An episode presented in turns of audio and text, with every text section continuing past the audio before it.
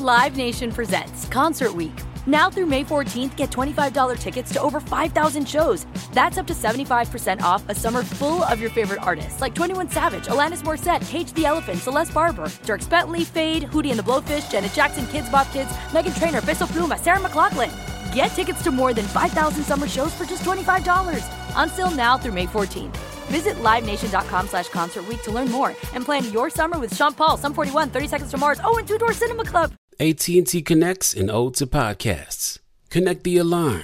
Change the podcast you stream. Connect the snooze. 10 more minutes to dream. Connect the shower. Lather up with the news, sports talk, comedians, or movie reviews. Connect with that 3-hour philosophy show.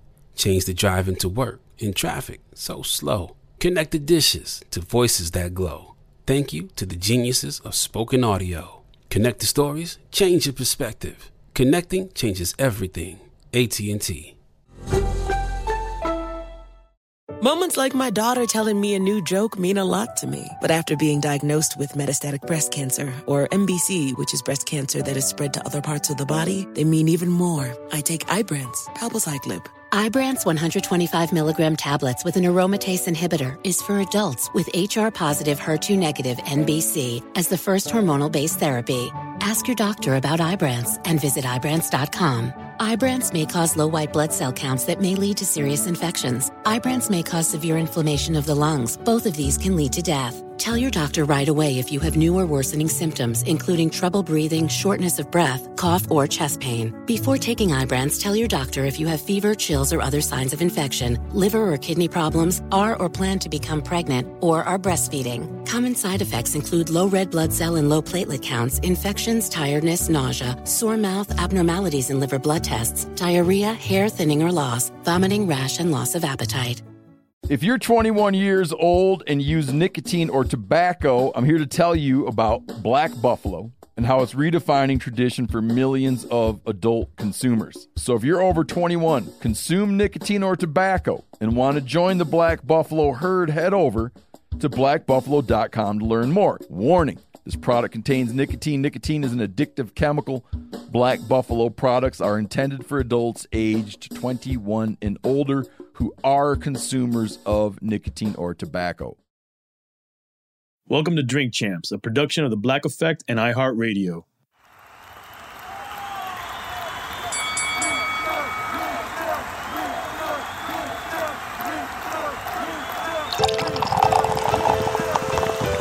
And it's Drink Champs motherfucking podcast. Make some noise!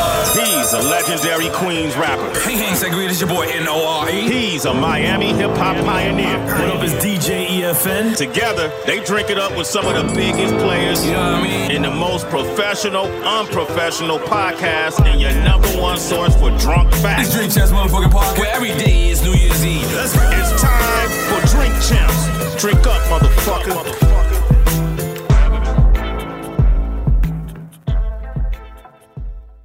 What it could be, hopefully it's what it should be. This is your boy N.O.R.E. What up, it's DJ EFN. And this is Drink Champs Yappy Hour. Make some noise! Right now, we have an author. We have a minister, radio host, a professor. An intellect. Intellect. I love to hear this brother speak. I remember seeing him on Bill Maher just handling people, like just... I remember, you know, this is one of, and I was naming all his titles, but besides all that, he's a brother. Hold it down, can talk so, it's like he's spitting bars when he talks. His speeches, the way he delivers the words. So he hit me the other day, and I said, hey, brother. And I said, I need you. And he showed up. So, Casey, I don't know who the hell we talking about. We talking about the one, the only, Michael Eric Dyson. Make the noise! So we gonna get straight to the point. We ain't gonna fool around. Right. I said, Drink Champs. You know, we're not a political show, right? This is not why people come here, and we don't really. you know, prep our guests and say, yo, this is what we're going to ask, or this is what we're going to do. Right. It's kind of like a free fall. You just come here and things just happen. Right. So, well, this is, for those who's tuning in, this is our first episode since the Kanye West episode. You might have seen other episodes that dropped, but this is not, this is the very first one recorded episode since the Kanye West. So what did you think when you first heard or saw Kanye on this show?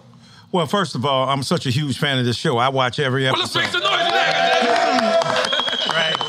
And back when we were at Diddy's Christmas party years ago, you got my number and said, look, I want you to come on. Right. So I'm finally, I'm glad we're finally able to work it out. For the people to know this, hold on. I invited this man on the show about two or three years ago, something like that. Sir. I came up to you. I was so excited to meet you. Early Drink Champs. Because I truly understand that this is the balance that we need. You understand what I'm saying? If we cover a story that that wasn't I want to fix it. That's so again, let's go back to that. So what did you was you getting phone calls? Was people calling you saying, man, Kanye West is on your friend's show? Yeah, that's right. They say, yo, man, you know, that's the dude you love. And what is upset? He done cut the con and he got to the yay. Yeah. So the thing is, look, I've known Kanye for a while, so let me put my card straight on the table. Oh, wow. Let me tell you how I came to know Kanye. Wow. So I'm texting Jay-Z after the... Let's make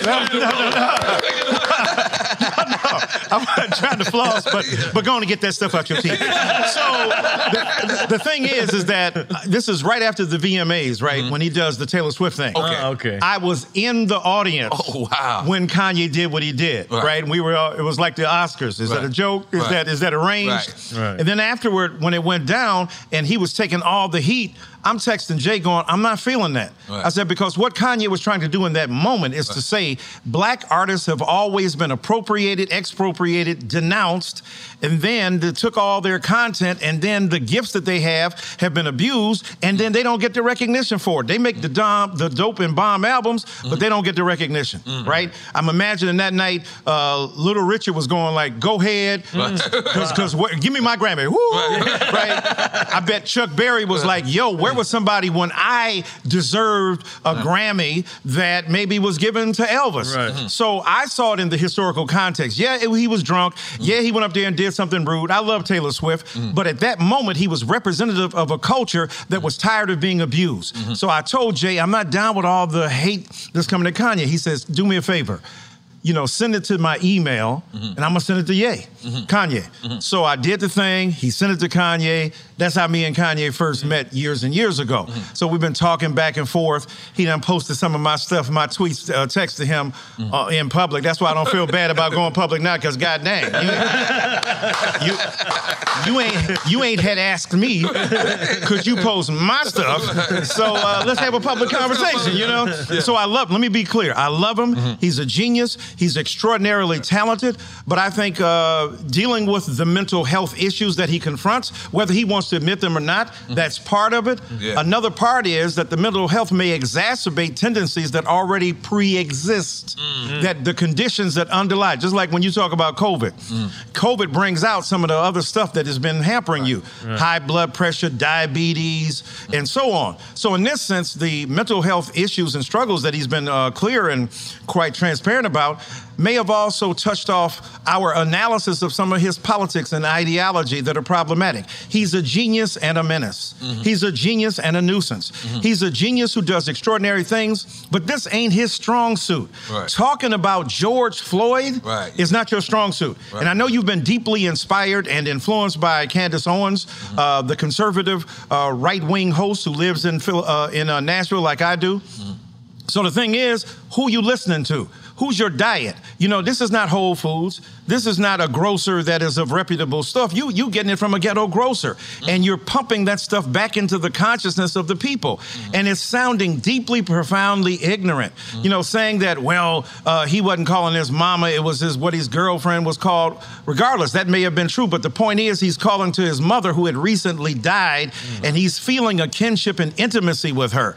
And then talking about fentanyl was what caused this death. Bruh, when they did Martin Luther King Jr.'s autopsy at 39 years old, they discovered he had the heart of a 63-year-old man. Wow. Now that's my age, so I hope that was pretty damn good. But it's saying for 39, you shouldn't have a 63-year-old heart. Is that what killed him? Course, no, it was the bullet from James Earl Ray. Right. So Mr. West, brother, yay, Kanye, it was the force applied by a white supremacist cop. Now, whether he had intention to hate black people, the function of his knee on the neck of George Floyd, despite Floyd saying, I can't breathe. Please get up. He was being extremely nice. He wasn't belligerent. He wasn't nasty. He wasn't vituperative. He wasn't hating. He wasn't cussing the man out. He was saying, I can't breathe. And this man didn't hear him. It was the pressure applied by the knee of Derek Chauvin. And by the way, the black cop who was on his back and the white cop who was on his knees and his torso and the Asian cop who was lookout. That's multiculturalism for you. Wow. That's why diversity has to be toward a goal of equality, because you can have diversity toward some messed up goals. Right. Kanye West, to me, has an extraordinary platform. He says he wants independent thought. How are you being independent in the circumference of MAGA, in the circumference of Donald Trump? Let me give you another story. I had just written a book, Tears We Cannot Stop, A Sermon to White America. And so I was out in LA on book tour, and I come out of this warehouse looking place where I'd done a show, and a brother standing there, and I said, is that Kanye? I said, hey man, what's going on? Oh man, what's happening? Blah, blah, blah. That's your book signing. Right, it was at my book. It was at a recording of a show that was talking about my book, but he happened to be outside where I was coming out. So he turned to his companion, he said, you know who this is? Michael Eric Dyson, blah, blah, blah. And then he, you know, we talked a bit. This is right after he had, you know, announced his support for Trump. So I went to my car, knock, knock, knock on the window, and it's Jay saying, you know, hey, I'd like to talk to you about what's going on. So for the next half hour, we chopping up. I'm saying, why is it that you, a rhetorical genius, a verbal master, in complete control of an aesthetic expression of hip hop that we hadn't seen in ever. You brought together in the Midwest, the soul traditions, digging into the crates to give us a sonic texture that continues to thrive today. It's so dense with blues and with R&B and the love ethic of black people. Why would you leverage all of the genius you've created as a result of your own gifts for a man who is mediocre, who is a bigot, who has no concern for any beyond him, who is a lethal narcissist? He said, so what do you think I should do? I said, I think you should distance yourself from him. I don't think that that's something healthy for you. So when he says, you know, people can't think and they can't be independent, who are you independent from? White supremacy is a dominant stream in American society. The belief that black people should not say Black Lives Matter, you're wearing a White Lives Matter t-shirt, it might be cute to you, it might be an aesthetic representation of your imagination gone crazy, but the bottom line is we know white lives matter. That's why we say Black Lives Matter. You ain't got to say something that's apparent. When you come to the crib and you got your wife and kids there and you want to be daddy, you ain't got to say, hey, remember, I'm daddy. They already know you daddy.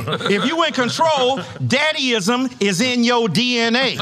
But when you announce it, that means it hasn't been made clear. So when we say Black Lives Matter, we're saying that black lives have been disrespected, have been degraded, have been denied access, have been treated as if they were second-class citizens. White folk already got the advantage. So you wearing a White Lives Matter t-shirt may be cute to you, but it's destructive, it's harmful, and it hurts the core of black America in this nation. And for Kanye to say, look, I want to be independent, I'm for independent thought. So let's hold you to account. Let's ask you what you're talking about. Let's speak about the interests and intentions you have by going to Paris, appearing there, radiating a toxic racial identity that has been destructive, not only to black people, but to white people too. Whiteness has been a destructive reality for white folk themselves. That's where they're trying to struggle with it as well. So those are some of the things I thought off the top of the dome when I saw that. You know what's crazy is, when he first wore the White Lives Matter t-shirt, I think this is how he had left Gap and he had went to Fashion Week. Right. And I think this is why I think I'm an outsider looking in as an insider looking out. Right. I think he only wore the White Lives Matter to steal the attention away from Fashion Week. Sure. I think he didn't actually think about the people that was hurt by it. I think he was just thinking like, you know what? now I own Fashion Week. Right. And it's crazy, but he actually got the goal done. If that was the goal, you know what I'm saying? For all the attention to just go to him. Like once that picture got up, you know what I'm trying to say? Why not say that clearly if that's the goal? Not only that, why not say crackers gonna crack? That would have got, now I don't believe that for those listening, but I'm saying if you're trying to get attention, why not say that? Why not say Angela Davis rocks? Why not say black suffering needs to be talked about like pornography, right? There's a lot of stuff he could have said, because when you are that person, what you do comes out. So the choice he made, he can't escape responsibility for, because when you said that, if you're only thinking about yourself, that's part of the problem. You claim to be a leader in terms of thought. You claim to be independent, but you are subordinate to a kind of thinking and logic. This is what we mean by white supremacy. It don't mean that every white person hates black people. That's not what white supremacy is. White supremacy is the conscious or unconscious belief in the inherent superiority of one group and the inherent inferiority of all others. So when you're performing that, your own anti-blackness, Kanye, you a black man who's being anti-black. Take, for example, Clarence Thomas on the Supreme Court. Now, Clarence Thomas is a dark-skinned black man. Ain't anybody gonna miss that he a Negro. But at the same time, when he opens his mouth, white supremacist ideas, white supremacist thought, white supremacist rhetoric, white supremacist logic is coming out. And then his wife wilding out on the January 6th tip, writing letters and emails to figures within the Trump administration to amp up their resistance to what's going on in this country by stealing the vote or saying the vote was stolen. All of this, Kanye, you are buying into that. If you're naive, you're still dangerous. If you're intentional, you're destructive. But regardless of what your intent was, the consequence was horrible. And if he didn't mean it, he could have said by now, you know what? I was tripping. It was a ploy to get some recognition, but what I did was destructive. I don't think he believes that. I think he actually meant what he said, and we have to take him at his word. Like, I spoke to Talib Kweli this morning, and we were chopping it up. I told him I had you come in. And he said that what it was spreading was white supremacy, like how you said. How isn't that an oxymoron, a black man spreading white supremacy? How can those two exist? Right, that's a great point. Well, that's why I said even with Clarence Thomas is ventriloquism. Black mouth open, white ideas coming forth. So you know how that works. You the one talking, but somebody else's voice is being amplified. So you can take into your own, you know, we used to call in the old days internalized white oppression. In other words, you become the most effective vehicle for the spread of white supremacy, because you get a pass. Oh, he can't be white supremacist, he's black. He can't be anti-black, he's black himself. Well, that's the thing with Clarence Thomas. How are you going to claim Clarence Thomas is anti-black? Because he's a black man don't mean he can't be against black people. We see it every day. Don't we call it black on black crime? I think that's a problematic moniker. I think that doesn't describe what's going on. But at the end of the day, when a black person takes the life of another black person and not a white person, that is what we are doing. So we can see rhetorically, verbally, intellectually, ideologically, politically, any way, academically, scholarly, any way you want to put it. You as a black person can talk about ideas that are destructive to black people. What did Zora Neale Hurston say? All my skin folk ain't my kinfolk. And what she meant by that is that certain ideas hibernate in the unconscious of black people and come out at very interesting moments when they began to reinforce the very ideas that hurt and harm us. So that's the oxymoronic statement. New scholarship has talked about anti-blackness and trying to be an anti-racist, because black people themselves can harbor horrible beliefs that are destructive to our people. You want to see a perfect example of that? Look at Stephen in Django. Look at Samuel L. Jackson. Samuel L. Jackson is a friend of mine. When I saw him, I said, Negro, I wanted to knock your black off. What's funny is Kanye said the same thing, though. Kanye, go ahead. You're right, exactly. But Kanye, okay? I'm just saying, don't be playing the role that you despise. Right? So Stephen is up here. He is more effectively expressing the ideas of white dominance, white privilege, white superiority, and black subordination to them than any white person ever could. So that's what we mean when we say black people ourselves can begin to express ideas that are harmful and destructive to our own communities. Because on one hand, it was confusing for me, and I've been doing this for 6 years. I'm not a journalist, I'm not a therapist, but I'm a realist, I'm a humanist. And it was confusing to me at times because he'll say, you know, the White Lives Matter shirt, but then he'll preach black excellence. Right. So I was confused because he was like, yo, I want our community to have this. I want our community. I want us to do this, and it's like, how does that both exist? Like, yeah, that's part of the problem. And the fact is, he is a genius. So it's like, there's no question. It's like kind of like hard to like to distinguish like which part do you actually.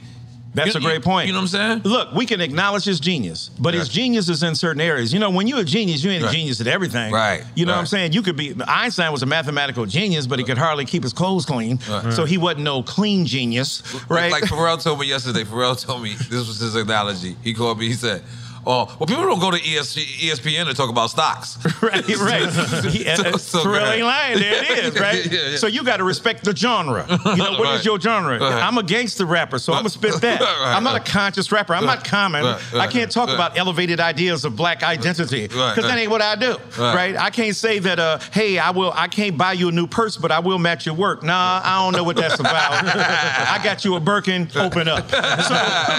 So you got to understand what you good at. Right. And Kanye is great at music. Kanye is great at, you know, productivity within the concepts of aesthetics and fashion. Kanye is great at producing. Kanye is great at being Kanye as a provocative figure. What Kanye ain't great at is understanding the relationship between what he does and the political consequences that result from that. Right. Now, if he's conscious of it, if he goes, I dare you to say that, I'm conscious, I'm a genius, I know what I'm doing, well, then we're going to have to really hold you accountable. Mm-hmm. But your genius is not in this area. It's gobbledygook. It's confused. On the one hand, you talk about black excellence, and he's made some brilliant music with Jay on Watch the Throne, from black excellence, black murder to black excellence. Beautiful, uplifting, powerful. Then you turn right around, or you make, you know, crack music. You know, talking about that black music and talking about Ronald Reagan and destroying black communities. You're going like, wow, that's powerful. Or when his mother took him and his parents took him to march in civil rights marches. That's powerful. That's beautiful. George Bush doesn't care for black people. That's great. Then you flip so easily on this other side where you demonizing black people, where you saying white lives matter, where now George Bush doesn't care for black people. Now you saying that white lives matter. You're proving to certain black people that Kanye doesn't care about black people. So there's no question that Kanye is confused, but his confusion has consequence because he has such a monumental platform. Yes. And the reason we respond to him is not because we don't love him. I suspect that he'll hear me, you betrayed me, you're supposed to be my friend. No, sir. The old black people say where you did it, where you messed up is where you get it, where you're going to get your punishment, right? Exactly. I'm not administering any punishment. All of us are frail and fragile and flawed. I've made many mistakes. I pray to God people forgive me. The women, the men, the children that I've hurt inadvertently or intentionally, forgive me.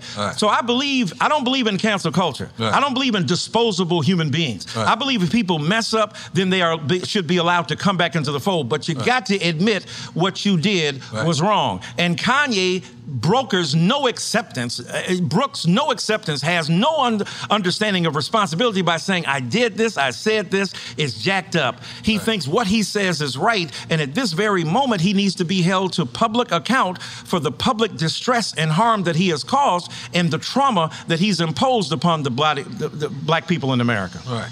Now, I think we should make some noise for that. But so how like, cause me, like, I heard you say it too. Right. Like I do love Kanye, right? I love him. I mess with him. And what's crazy about me and him is our relationship is never political. Right. So I didn't understand, like, not to say, cause I'm guilty too for not being aware of what happened on my platform. Sure. But most of the time me and him speak is never political. Right. So how do I move forward, like still love my friend, but I'm absolutely against his political views. But that's still my friend. Of course, you got to tell him that. You got to say, "Yay, look, I love you. Yeah. What you're doing is amazing." Now, if he's mature enough to accept your critique in love, that's why I do it in love. I'm not coming on here to try to harangue him, to harass him, to demonize him. That's not what I'm trying to do. However, or as James Brown would say, "Howsoever," what we got to do is get into the thick of it. And bruh, I love you. I respect your genius. You're a remarkable creative in this American society. But what you're doing is problematic. And when you say, look, I understand what you mean when you say it's not explicitly political, but you know most of life is political.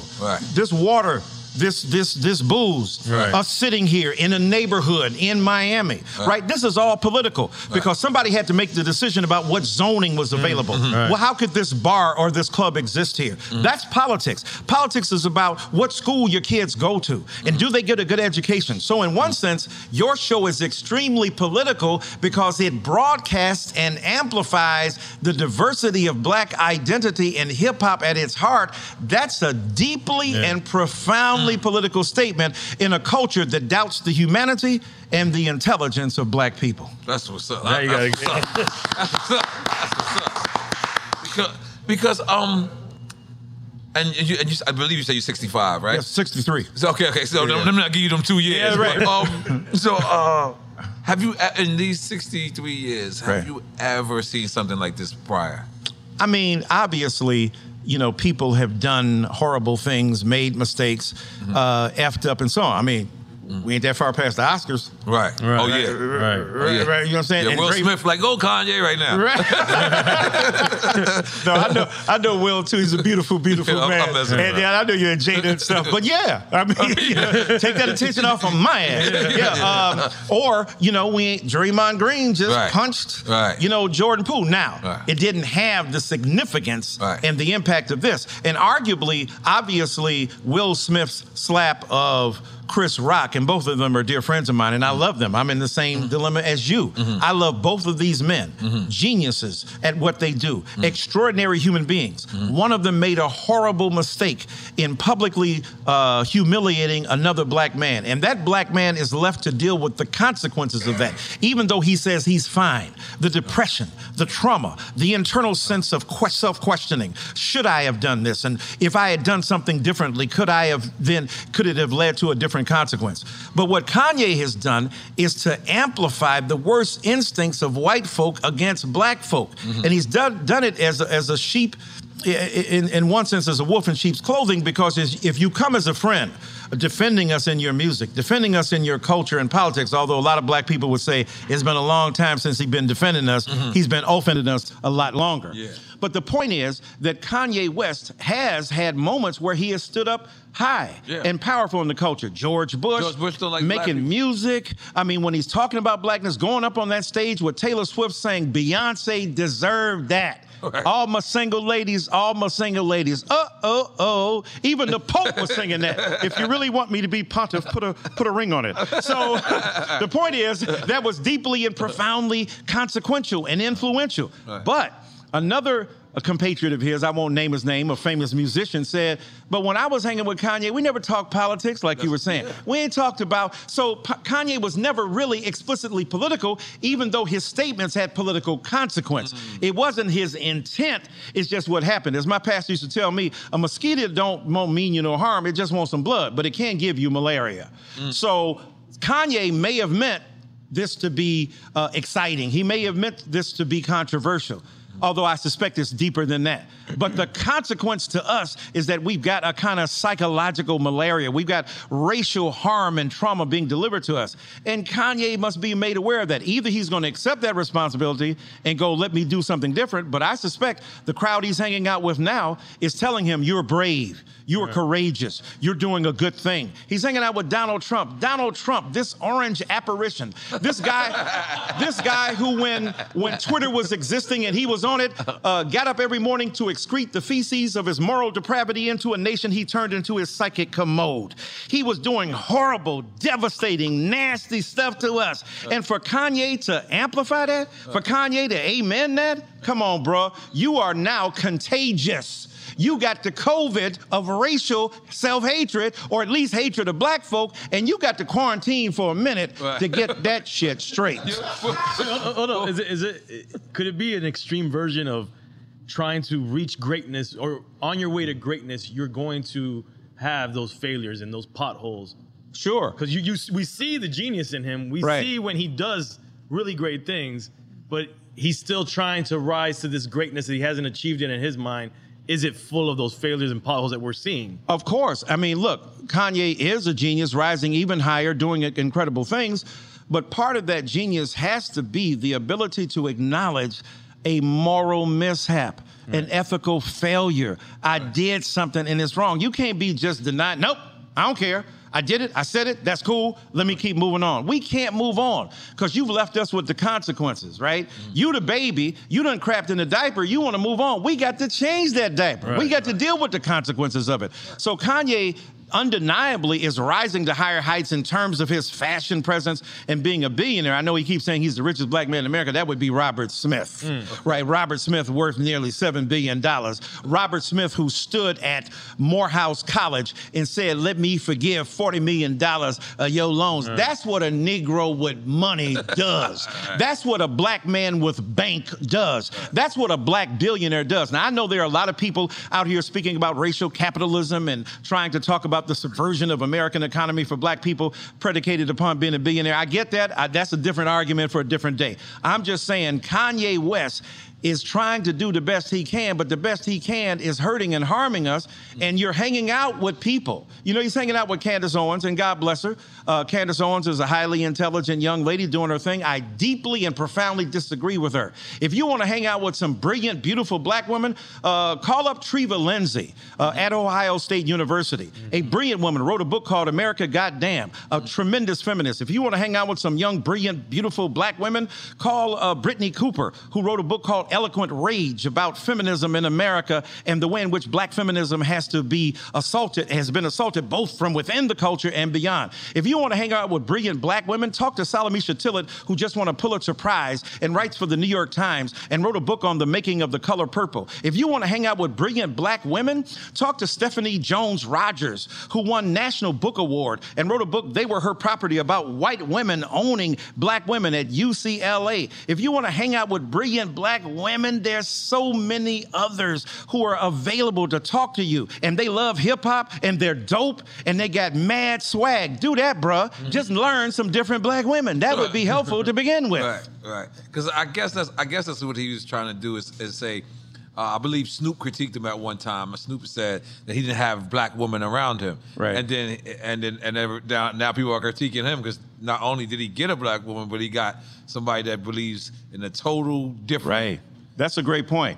But she ain't his woman. Right. That's different. When the woman at your crib, like, Negro, I know you a big-time professor and everything, but you need to slow that down. Slow down, Mace. You're killing them, all right? Right? You need that pillow talk. Right. The pillow may be white, but the black woman is radiating some intense blackness. Right. And that makes a difference. I'm not trying to judge what he does, because Kanye predicted it. He said, "You first thing you're going to do when you get famous, go get a white girl," right? He said that in his own music. And I'm for, look, love who you will. If you and this microphone can get together, y'all get down.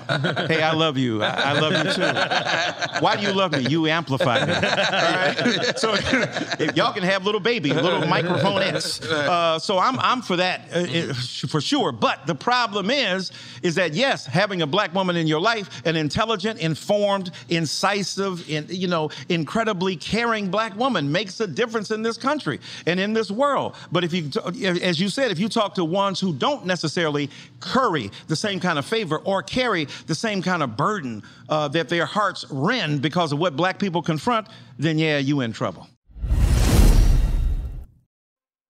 AT&T connects an ode to podcasts. Connect the alarm, change the podcast you stream. Connect the snooze, 10 more minutes to dream. Connect the shower, lather up with the news, sports talk, comedians, or movie reviews. Connect with that 3-hour philosophy show. Change the drive into work and traffic so slow. Connect the dishes to voices that glow. Thank you to the geniuses of spoken audio. Connect the stories, change your perspective. Connecting changes everything. AT&T. Live Nation presents Concert Week.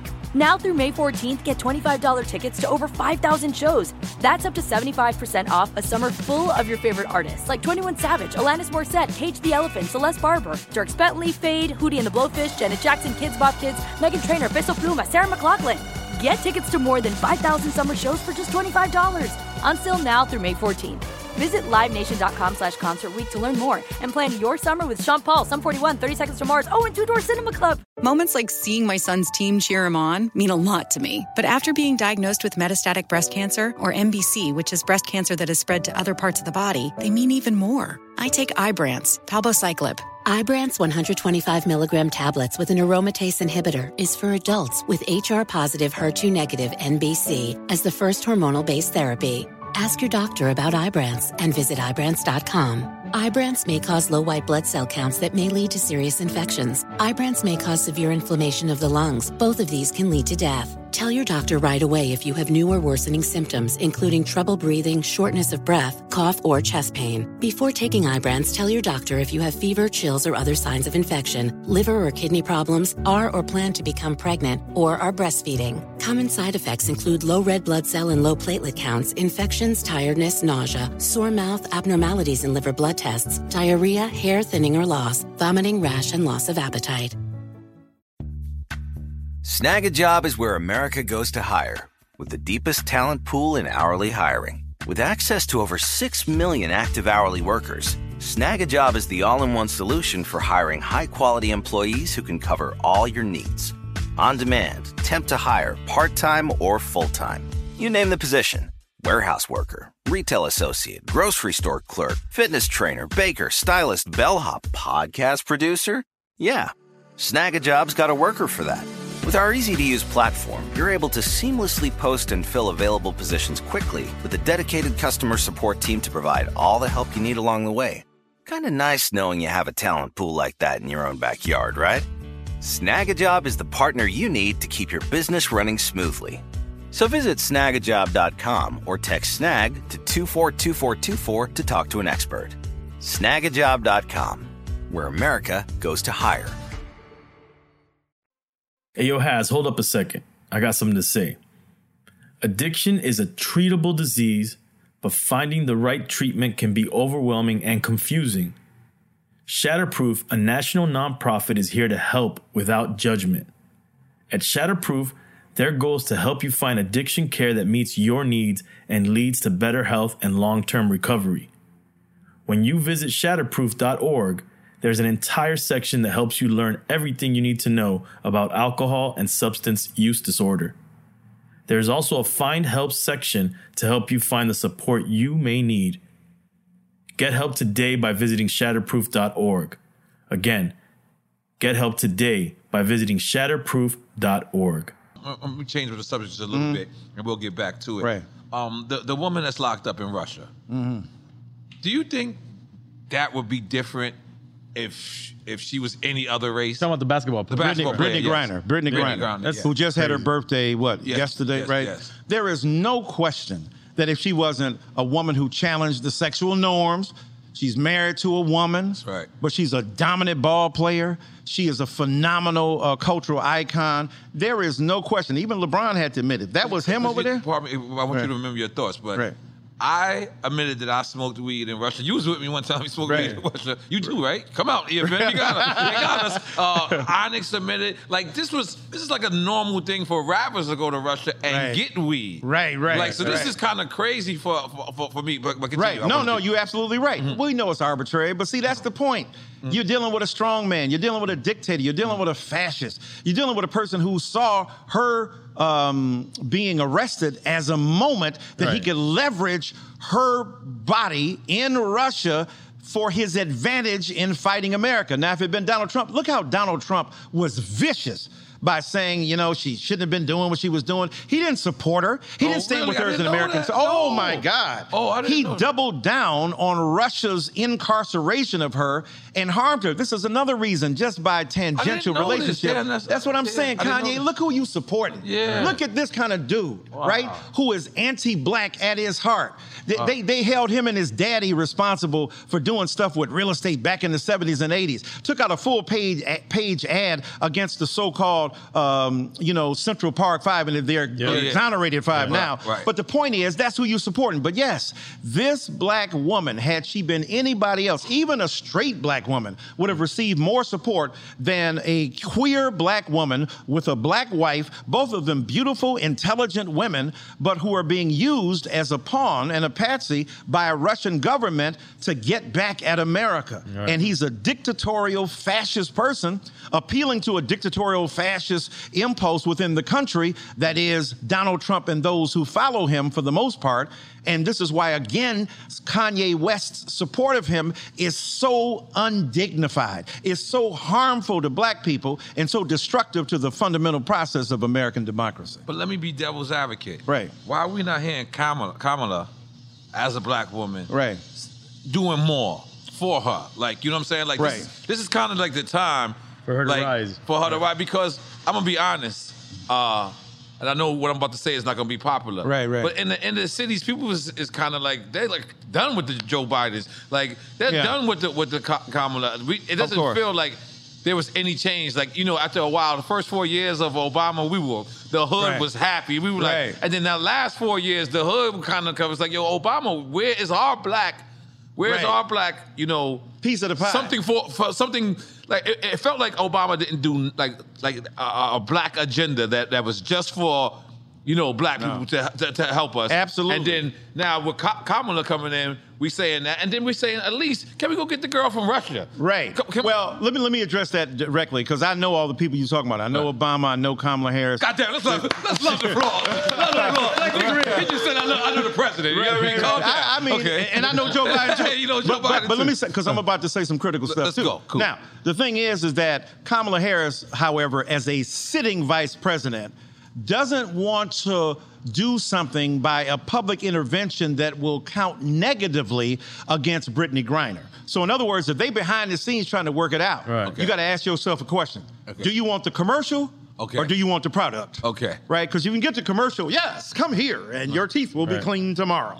Right? Or do you just not announce that and just have clean teeth? Yeah. Right? There's a serious war going on. It's a war going on. They're using her body as a war zone, and they are criminalizing her blackness, her queerness, and her Americanness at the same time. So, in Kamala's defense, the Vice President Kamala Harris, she can't say much right now because then the people over in Russia get mad. Oh, really? Oh, okay. Uppity black woman saying crazy things. Now we gonna punish the black woman. Okay. So that I give her a pass on. Yeah. However, because the woman already got 29 years. She's sentenced. Well, 10 years at least. She got 10 years. Damn. But she got 10 years, and what they're trying to do now is to negotiate a prisoner exchange so that they can release some real thug in America, some real criminal who did some horrible things in exchange for her. So they're trying to leverage her, and they're upping the ante. The worse the war gets over there, the more critical America is of Russia in regard to Kyiv and in regard to what's going on in the Ukraine. Then her body becomes even more of a precious bounty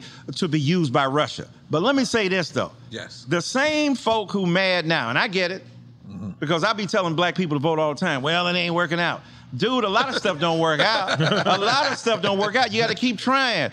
I know you're a first-time person. The person I voted for didn't win. Dude, that's the nature of the game, right? I made an album. It didn't sell 5 million. Okay, make another one, all right? Keep working.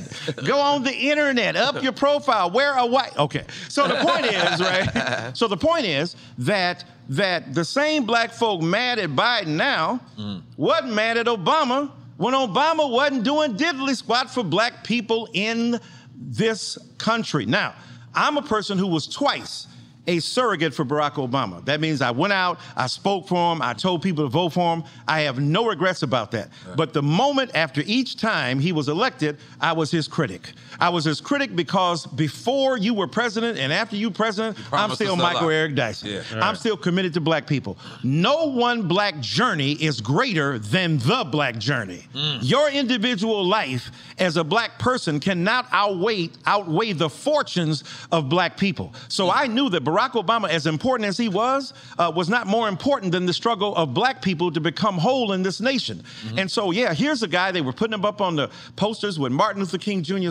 Slow down with that, Slow down. As Albert Camus says, you got to go on the ground and rise up the third day before you get that kind of love, bro. That's on some genius level, Jesus level love, and that ain't really where you is. Now, there's a difference between Martin Luther King Jr. and Barack Obama. One is a civil rights leader standing outside the parameters of politics, challenging it from without with his moral vision and his ethical courage. Another one is sent to be the black face of the white American empire. So the point is, his job from the giddy-up that we knew was to represent America with all the good that means and with all the self-destructive nastiness that brings as well. This man was in charge of the American empire, won a Nobel Peace Prize while having two wars going on. Tomorrow, Barack. Right. And right. Drone so, striking like a motherfucker. Like, right? Well, so you hustling. I'm a hustler, baby. When the remedies of the system, ain't no telling, will I drone them or I kill them? That's what they be asking. I'm a pimp by blood.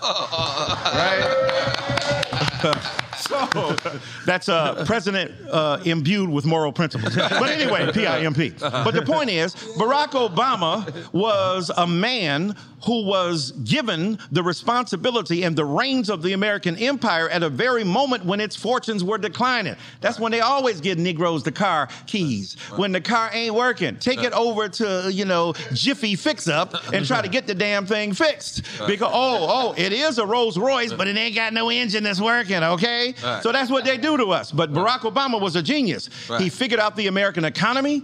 He got people working again. He saved the automobile industry. Right. He did amazing things. But for black folk, not so much. You know, I compare him to my another dear friend, Shaquille O'Neal, whom I know y'all love and admire. Yeah. Shaquille was one of the greatest ball players ever. Kobe said, had he had a certain kind of work ethic, he would have been the greatest of all time. So we know he was the most dominant big man of all time. But he wasn't a great foul shooter necessarily. Right. So you can acclaim Shaq as one of the greatest of all time, but don't put him on the category of greatest free throw shooters ever. Barack Obama might be top 10 president for everybody else, but for us, not so much. He wasn't a top 10 president for black folk because he would scold us, he would dog us in public, he would tell us, stop feeding your kids chicken and don't do this. Now, he's scolding us, but he ain't scolding white folk. The one time he tried at a Tony fundraiser in San Francisco while he was running for president, he said, yeah, man, they get that, I'm paraphrasing here, they get that juice in them when they get upset and they get religion and they go grab some guns. These white folk wore him out. And never again did he ever attempt to be critical of white folk, but Negroes take it. Negroes take abuse as a sign of love. Negroes take imposed trauma as a sign of respect. And so they felt that when Barack was doing that, at least he paying attention to me. Yeah, he beat me. It's like Color Purple. Right. He beat me. Right. But see, we like the Oprah character. Right. I ain't Miss Seeley. I ain't never thought in my own home you telling Harpo to beat me. Right. And so we have to say to black people, don't be like Donald Trump supporters. That's how we were with Barack. Now, I ain't saying Barack and Donald Trump are the same thing. Right. Barack Obama is a genius, an incredible political figure, and a great mind, but he also was deeply and profoundly problematic for black people. Two things can be true at the same time. Mm. And so we got to hold him to account. Like Kanye, like we said with Kanye. Like with Kanye, except, you know. We're not comparing Barack. No, I'm not comparing it. Although, now that you mention that, I hold Barack Obama at least a little responsible for Kanye. How do you say it? Because when Kanye did his thing with Taylor Swift, remember they called Barack Obama on that microphone? He called him a jackass. He called him a jackass. Well, he had more courage than you, Barack. Yeah. Maybe if you called out white supremacy from the bully pulpit of the most powerful platform in America and indeed in the world, the Kanye West of the world wouldn't have to call that kind of thing out. So calling him a jackass while you're sitting around being silent and complicit in the face of horrible transactions of anti-blackness in America wasn't a good look either. But black people were with Barack regardless. Remember on Saturday Night Live, no matter what he did, it's Barack, we love him. And I understand that he was the first one. White people done had 44 presidents, we had one. That's our baby daddy, we rolling with him, and we love him. Pardon me for cutting you off, but that's one of the things is people said that he was the first black president. Right. So, and he said the Republicans always outvoted him. Right. And it was little much that he can do. Right. But then the very next president, even when he got outvoted by the Democrats, he did what the fuck he wanted to do. Like, honestly, he used that bully pulpit to force things. Like, all honestly, day. The one before him and after him. George Bush. Yeah, George did what he wanted. I'm the decider. Right. I'm going to do what I'm going to do. The one after him, but you the one in between the sandwich. You the reverse Oreo. You the reverse Oreo cookie. You got two whites and a black in the middle, you know, and you ain't got no ice cream to put it in and no milk to dip it in. The point is this, is that when you the president, bro, you know, now he did do some stuff in terms of executive decisions and executive orders and the like. There's no doubt about that. And yes, Barack Obama was in a precarious position, back against the wall, deeply and profoundly fighting the forces of white supremacy. And he did an ingenious job in many ways. But here's my point. If you can't do something special for Negroes, don't do nothing special against them, though. See, this is the problem. It's one thing for you to say, I can't I can't acknowledge what I'm doing in a certain way. Look, I've been in the White House at a table that was about twice this size with Barack Obama and 9 other so-called Negro leaders. And I shared with him my vision that was problematic. Now, I had a radio host say, Michael, you're writing a book on the president. This is about 2011 and 12. You're writing a book on the president. You're a famous black person with influence. You could really harm his chances for re-election. Now, he's sitting right there. I went like, dude, I said, are you Nostradamus? Because I ain't even wrote the damn book yet. So, and since I got kids, tell me how many books I'm going to sell so I'll know how much money I can make. Right? And Obama laughed at him. He said, yeah, and he's sitting here eating my food. Well, you might be the president, but you ain't as mean with this mic as me, Holmes. So without missing a beat, I said, yeah, paid for by my tax money. He said, oh. And I said, based on what I'm paying, I'm going to be here next week. Give me the menu. So I tried to play it off. Right? Yeah, that's what I do. Right? But yeah. He said, look, I respect Michael because I said, I disagree with you, Mr. President. And I said to his face, I wasn't trying to backstab him and be nasty. I said, you believe a rising tide lifts all boats. He said, I wouldn't quite put it that way, but I understand your point. I said, when you're sick and you go to the hospital, you don't get medicine. That's universal. That's something that's non-specific. I said, if you got a hangnail, you get aspirin. If you've got diabetes, you get insulin. If you've got cancer, you get chemotherapy. I said medicines, like public policy, should be aimed at the ills they're meant to relieve. So there ain't no one size fits all. You got to, we still black and citizens. If you taking care of everybody else, but afraid that if you hook us up, it'll look like you giving us a hookup. You're saying it's in the White House. Right there. Okay. Good. What is the advantage of us supporting you? And I said in the book, I wrote a 300 and some odd page book. Right. So I write books like niggas write hooks. Right? So I put that down in a book, right? Lay that down, and I've laid that down, you right? In book number, I don't know, 20 or 26. Right. I mean, I lost count, but I'm still doing what I do. Right. So the thing is that I put it there. Careful analysis. Again, like with Kanye, I love Barack Obama. Mm-hmm. I respect Barack Obama, right? But as in The Godfather, but I never trust... but your dad never trust Hyman Roth, right? So the point is, I love Obama. I respect him. I supported him. I went out and asked people to vote for him. But we've also got to hold black leaders to account. We got to hold the Michael Eric Dysons to account. We got to hold every black public figure to account. Not cancel them, not be nasty, not destroy them. And where I do agree with Kanye... is in this cancel culture, which is so destructive. Like, you don't make no mistakes. Like, if somebody messes up and does something, a white person, and Obama said this the other day, let me give him some kudos. He said, people don't want to think they're walking on eggshells. If they say one wrong thing, then they're done. You know, that's this younger generation. Y'all, I mean, that ain't what, I'm a Baptist preacher. Jesus had done that, the world would be dead right now, right? People got to be forgiven for the mistakes they've made. Now, they got to know they made a mistake. Kanye got to admit he made it. And if he don't admit it, then we got to keep hammering him, hollering at him, and trying to talk to him to get him to see a different way. So for me, Barack Obama was an extraordinary president, but all the black people who blindly followed him, who didn't criticize him, now want to criticize Joe Biden. You didn't criticize your own. You had a black man in there who could identify with you. What did Joe Biden do? He put a black woman on the ticket and gave her the vice presidency, or allowed her to be elected. And he put a black woman on the Supreme Court. Barack Obama had 3 bites at the apple. He couldn't put one sister on the court, and you mad at the old white man? That old white man has done more for Negroes in toto, in terms of what he's trying to do, not perfectly, not without flaws, than a whole lot of black politicals who have not taken up the mantle of a black agenda or the interests of black people. So that's why we can't be about no cancel culture and trying to get rid of people who we feel have done a wrong thing. I don't want to be canceled. I'm a black man who's made mistakes. I try to be a feminist in identification with black women and white women and women of color and throughout the world. But I mess up. Hold me to account. Tell me where I did wrong. But allow me to step back into the arena and participate again. That's what we got to do when it comes to race and class and gender and culture in this country. Goddamn. Make some noise for that. Goddamn. So I don't have the numbers, and I don't know. I'm going off a feeling. Right. When Barack was in office, it felt like a lot more police killing of innocent black men happened. And it felt like a lot more of police killing innocent black men getting freed happened, getting of course. Yes. Is that true? Well, yeah, I share the same feeling. I wrote a book called Long Time Coming, where I addressed the martyrs of this movement, fallen martyrs, not intentional martyrs, martyrs because of their circumstance. Look. Or under Barack. Under Barack Obama. And here's the point. Let's put it this way.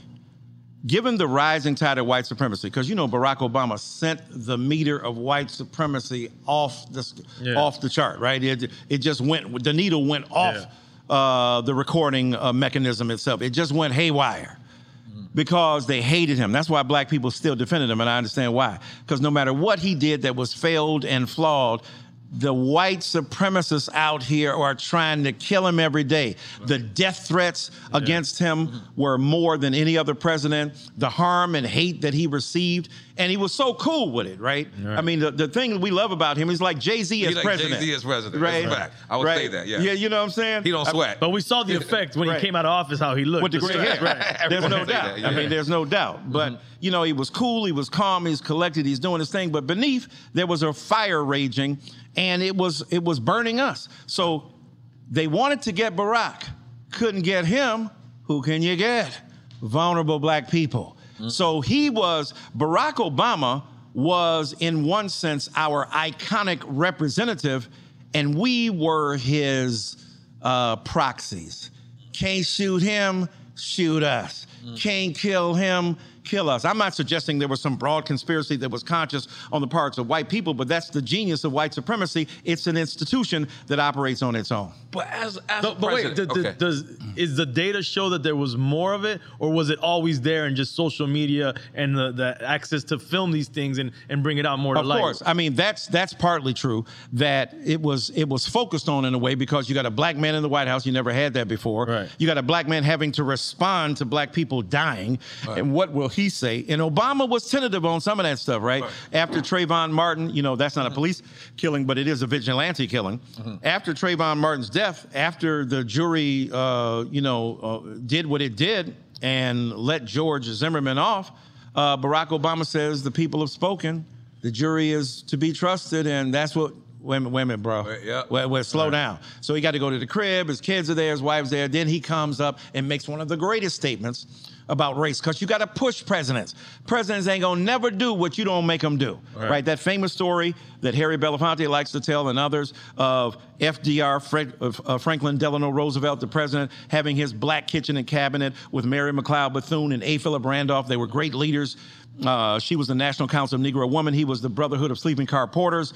Tremendous. They were part of his informal cabinet, meeting women in the White House, and he listened to what they said. And he said, look, I believe everything you're saying. Now go out in the streets and make me do it. In other words, create a social movement where I go, what was I going to do? I mean, look at what the tide has turned. So presidents rarely do unless you make them do. So, Barack Obama exposed what was underlying there. And the technology caught up with the truth, the empirical. Right. Empirical is just a big word to say that which can be falsified or verified through the senses.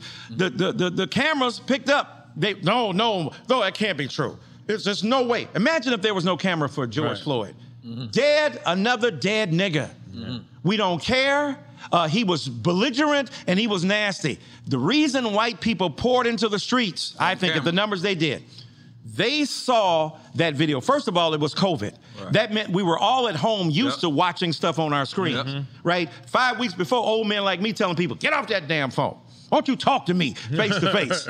Now, with COVID, hey, how are you doing there? Thank God you didn't listen to me, and we're talking right now. So the thing is that we were used to seeing things on screen, and they were more alive and more colorful for us, number one. Number two, there were no more, but white people said, wait a minute, hey, ain't we seen this film before? Yeah. Didn't this happen like 6 years ago with a guy named Eric Garner out in, New York? Yeah. And he said, I can't breathe. Jiminy Cricket.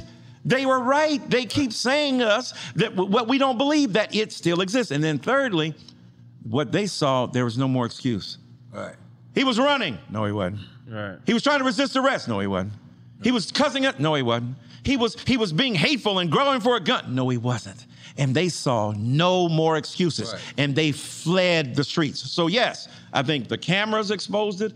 I think the fact that a black president was there magnetized right. the bigots in this country. And Howard Thurman, the great mystic, said a bigot is a person who makes an idol of his commitment. So they were committed to their vicious understanding of whiteness as dominant, and black people were messing it up. And Obama was seen as a person taking their rights. Can you imagine white people who were upset with Obama? And Obama was hooking y'all up in a way he ain't never hooked us up. Mm. He was giving y'all the keys to the kingdom, right. and you still hated him because the person handing you the keys was a black man. Right. So in that sense, yes, it exposed what was already there. So it may have seemed to be more dense and happening more, but the reality is black life being lost is a constant in America. Right. The hatred of black people, anti-blackness, right. is a constant, which is why, again, not to keep harping on Kanye, why what you're doing is more than a ploy. It's destructive. How do you get produced by a people who out of their loins delivered you into the world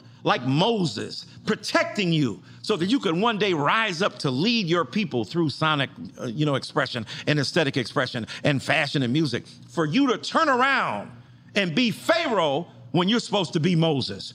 And what you do when you say white lives matter is that you turn into the very destructive enemy of the very interests that produced you. Now, when you tell us, oh, I'm in for black excellence stuff, that's a sideshow. The main theme is your destructive addiction to white supremacy and to anti-blackness in your own mind. Let me ask you something, and then we'll bounce around. Sure. As a president, right. you seeing these people it's multiple shootings of unarmed right. and innocent right. killings of black right. men, black people, period, because there's a woman in there as well. Right, sure, so there are many women, right. I mean, not just say men. Isn't it, how hard is it to just change the law that if you get caught killing somebody that's without a goddamn pistol, right. that you automatically going to jail? Because then I'm sure, I mean, I'm seeing people getting convicted now. I'm seeing right. people, but... He can't do that, though. He wouldn't be able to change the law? He can't do that because, first of all, he ain't no dictator. Now, if right. he's Donald Trump, right. you would think he could. Right. But Barack Obama was a constitutional lawyer. Wow. He was a scholar of the Constitution. He knew that way we can't go. He can't change the law. He can't. He's the president. State laws, federal laws. State law, federal law, right. and the people that you want to change it are invested in the very white supremacy that you don't want to talk about. Look at the police department, how it's exposed. All these white bigots right. are in law enforcement. Right. Some of them are in state legislatures. Mm. Republican state legislators, maybe 38 to 40 some of them, are Republican-controlled, which means that the local law will always go against trying to create laws that hold them accountable. Look at the notion of immunity that police people are granted. So now, when you talk about the immunity that they are granted, that means even if they mess up and it proves that you prove that they killed somebody, well, they're granted immunity because they were representing the state. In this case, you're a cop. Mm-hmm. So Obama couldn't change that, but what he could change, he didn't necessarily do, which is change the rhetoric, which is open your mouth. Yes, he convened a police committee and all that, but you got the bully pulpit. You got influence. Kanye has shown you that you can talk. And by talk alone, you can change the atmosphere. Mm. You can change people's perception. You can influence them in deep ways. That's what the darn social media is about, social media influencers. You ain't got no power. You might be making money off of that, but you got influence in the world to change people's perception. Obama had the biggest bully pulpit in the world and often had to be pushed into saying something because of his own reticence to deal with race in America. And Trump took advantage of it and did use it. Like a mug. Trump didn't give a fuck, but could right. he have at least threatened and said, yo, listen, from now on, any law enforcement that is caught killing an innocent person, and not, right. maybe not just black people, maybe right, just, right. Obviously, right. black people is the biggest part. Right. But could he, at least have threatened them so people would feel scared, like the president said they're gonna get me? No, because first of all, they didn't even respect him as president. Damn. He was already the most, look, it's like being the baddest man in the world when you're the heavyweight champion of the world, right? Whoever has that title is the baddest man in the world. Right. Mike Tyson, Lennox Lewis, Tyson Fury, you the baddest man on the planet, the heavyweight champion. Yes. You're the most powerful person in the world when you're the American president. Right. The most powerful. And yet what they showed is that Obama had a lot of limitations on him. He might have been the most powerful in terms of theory, right? Now, there are two theories. That's important what you're saying in terms of theory. Because you know what's crazy about that? You saying that, but when it came time to kill Osama, he was in that room. He had that power. He said, I'm a murk him. Falling back on that ass. What a hellified gangster lean. So no doubt, but he can control that. He can control the military. Just think about that. Right, you're right. Just think about that's a deep thing. Yeah. You can control the killing of Osama, but you can't get Yoko. Yep, you can't get you can't get Obama boy over here. Right. And thank God he can't again, because that would be criminal, right? Some people already thought the killing of a so-called terrorist was problematic enough, but can you imagine Obama turning that power against American citizens? That was his greatness. Right. The refusal to be seduced by the temptation to use and abuse your power in ways that are destructive of the American democracy. Right. But on the other hand, you could use your bully pulpit in ways that you didn't. Right. I was about to say, there are two big theories of power. One, a guy named Max Weber, a sociologist, talked about it as inherent in institutions, as hierarchies. You above me, this person is above you, they're the big dog. Another guy named Michel Foucault talked about power breaking out everywhere. It's lateral. So if you're trying to get up into the club and the bouncer won't let you in, he might not be president, but he got damn power over your life that night. Right. And you ain't going nowhere, son. And you with your girl. Baby, I tell you, I could get in. I could get in. I'm going to show you. And the dude going like, no, take your biatch ass home, and you ain't going nowhere. So that's power, Foucault said. And people exercise power against each other and laterally, not just top down.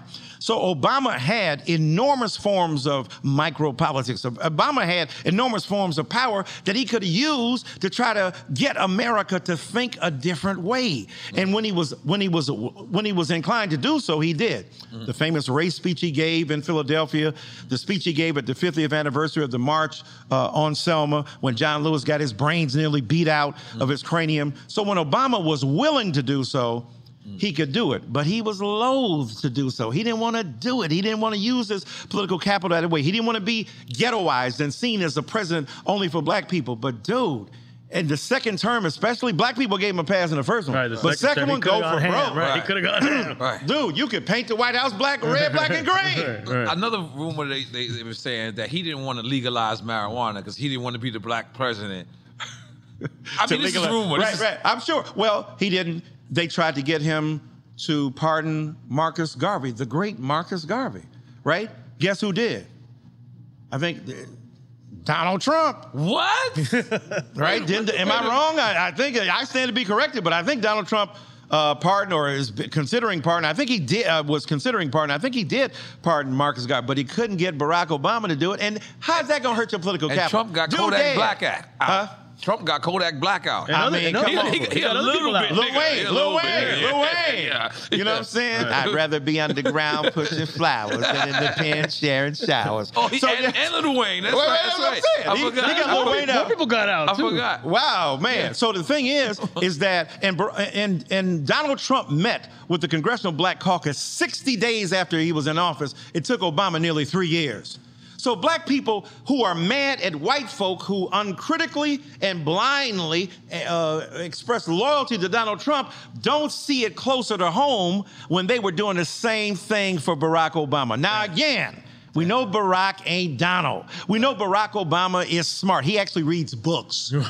He knows the Constitution. He knows the Constitution. He reads things that he didn't write, and he interprets them with brilliance. But at the same time, the truth is that Barack Obama did not exercise the full range of his authority while in office, and black people loved him regardless, or as the brothers on the street say, irregardless.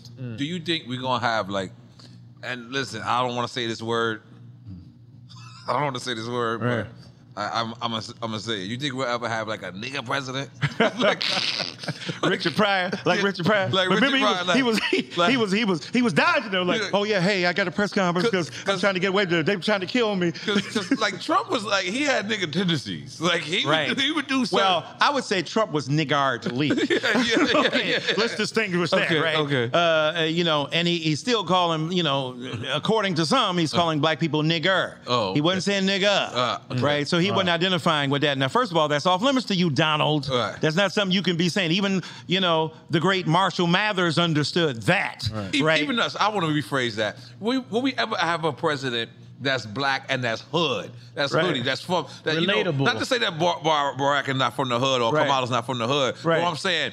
Well, they're not. You know what I'm trying to say, but what I'm trying to say is, like, with the hood tendencies, like, you know, I don't know if you remember, it was a Dave Chappelle skit. Oh, yeah. And Dave Chappelle was like, yo, what you gonna talk like that in front of my wife? like, he's at a press conference. You ever think? Yeah, no, they could never get elected. I mean, that's what Obama understood. Right. I mean, look, Obama wasn't the first black man to be capable of being president who was black. He's the first black man they allowed to be elected, right? Jesse Jackson.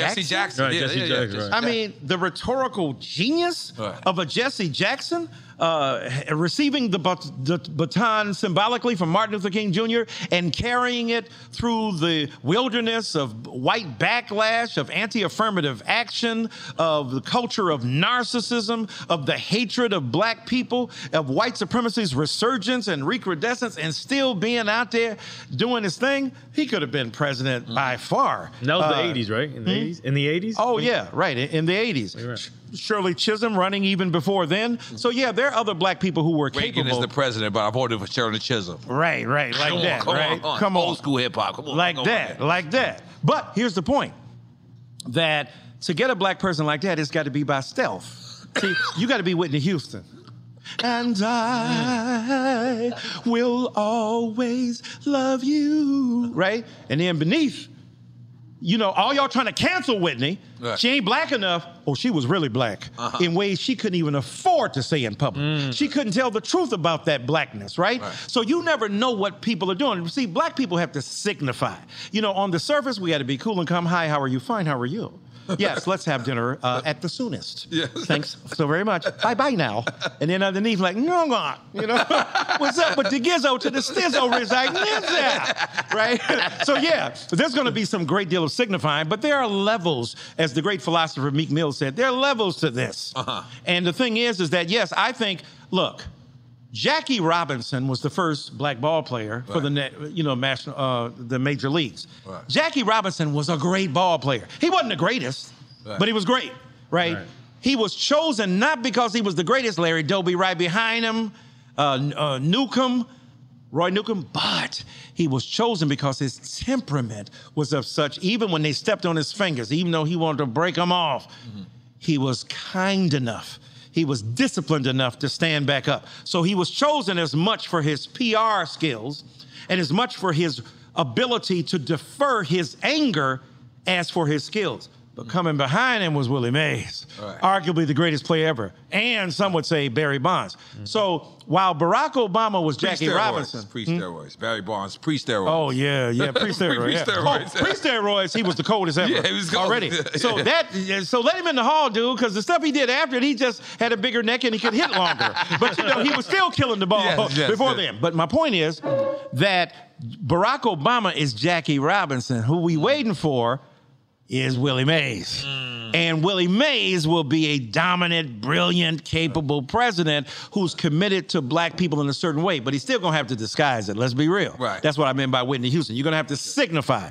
But yes, I think there will come a point where a person who has historically been identified with us, who's not afraid, because the culture allows him not to be afraid, although that's a long way off, to embrace his blackness. I mean, don't you think with Kamala Harris, there's some of that going on, whom I know and love, but, you know, not wanting to appear to be too black on the one hand and trying to appeal to a broader audience. At the end of the day, you got to be who you is. As the old lady said, be who you is and not who you ain't, because if you is what you ain't, you am what you not. That was all. AT&T connects an ode to podcasts. Connect the alarm. Change the podcast you stream. Connect the snooze. 10 more minutes to dream. Connect the shower. Lather up with the news, sports talk, comedians, or movie reviews. Connect with that 3-hour philosophy show. Change the drive into work. In traffic, so slow. Connect the dishes to voices that glow. Thank you to the geniuses of spoken audio. Connect the stories, change your perspective. Connecting changes everything. AT&T. Live Nation presents Concert Week. Now through May 14th, get $25 tickets to over 5,000 shows. That's up to 75% off a summer full of your favorite artists, like 21 Savage, Alanis Morissette, Cage the Elephant, Celeste Barber, Dierks Bentley, Fade, Hootie and the Blowfish, Janet Jackson, Kidz Bop Kids, Meghan Trainor, Bissell Pluma, Sarah McLachlan. Get tickets to more than 5,000 summer shows for just $25. Until now through May 14th. Visit LiveNation.com/Concert Week to learn more and plan your summer with Sean Paul, Sum 41, 30 Seconds to Mars, and Two Door Cinema Club. Moments like seeing my son's team cheer him on mean a lot to me. But after being diagnosed with metastatic breast cancer, or MBC, which is breast cancer that has spread to other parts of the body, they mean even more. I take Ibrance, palbociclib. Ibrance 125 milligram tablets with an aromatase inhibitor is for adults with HR-positive, HER2-negative MBC as the first hormonal-based therapy. Ask your doctor about Ibrance and visit Ibrance.com. Ibrance may cause low white blood cell counts that may lead to serious infections. Ibrance may cause severe inflammation of the lungs. Both of these can lead to death. Tell your doctor right away if you have new or worsening symptoms, including trouble breathing, shortness of breath, cough, or chest pain. Before taking Ibrance, tell your doctor if you have fever, chills, or other signs of infection, liver or kidney problems, are or plan to become pregnant, or are breastfeeding. Common side effects include low red blood cell and low platelet counts, infections, tiredness, nausea, sore mouth, abnormalities in liver blood tests, diarrhea, hair thinning or loss, vomiting, rash, and loss of appetite. Snag a Job is where America goes to hire, with the deepest talent pool in hourly hiring. With access to over 6 million active hourly workers, Snag a Job is the all-in-one solution for hiring high-quality employees who can cover all your needs. On demand, temp to hire, part-time or full-time. You name the position: warehouse worker, retail associate, grocery store clerk, fitness trainer, baker, stylist, bellhop, podcast producer. Yeah, Snag a Job's got a worker for that. With our easy-to-use platform, you're able to seamlessly post and fill available positions quickly, with a dedicated customer support team to provide all the help you need along the way. Kind of nice knowing you have a talent pool like that in your own backyard, right?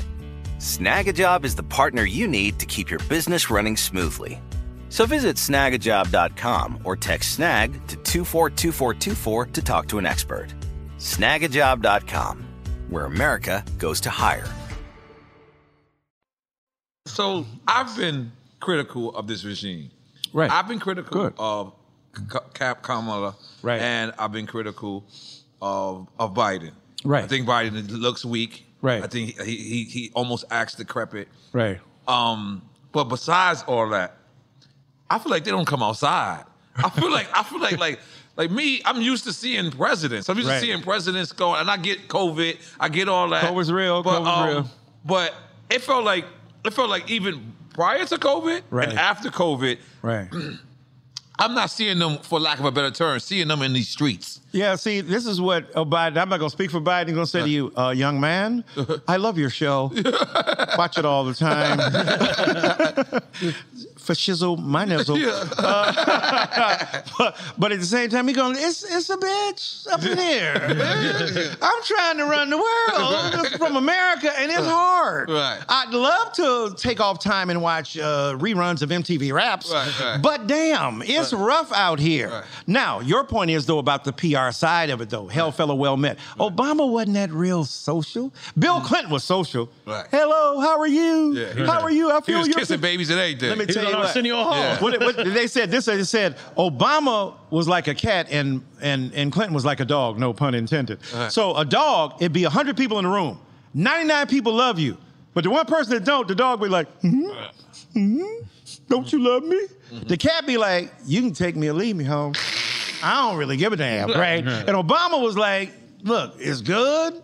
I know what I'm doing. I'm going to take care of business. If you like me, that's cool. If you don't, check you later. So I think that Joe Biden is an older American trying to preserve his health, trying to, in the midst of COVID, trying to get the job done. Let me tell you something about Joe Biden. I went to the White House. I was invited along with a few other scholars and historians to talk to him. Mm-hmm. So we did our presentation. I thought it was going to be like 8 of us. We're going to present give our presentations, and then he go, okay, great, thanks a lot. It was great. Take a photo op and leave. Mm-hmm. After every presentation, this dude is giving 15 minutes response. Mm-hmm. Do you think this, when you said said this, Dr. Dyson, about, you know, what was going on with civil rights in regard to LBJ and so, and he's asking serious questions. And Michael, do you think this, all of that? I'm going like, damn, we were only supposed to meet an hour and a half. We met for damn near 4 hours. Wow. The man's energy was crazy. Wow. So I think that, look, there's room to be critical of all presidents. Right. That's our job as American citizens. Right. And you said you weren't political. Right.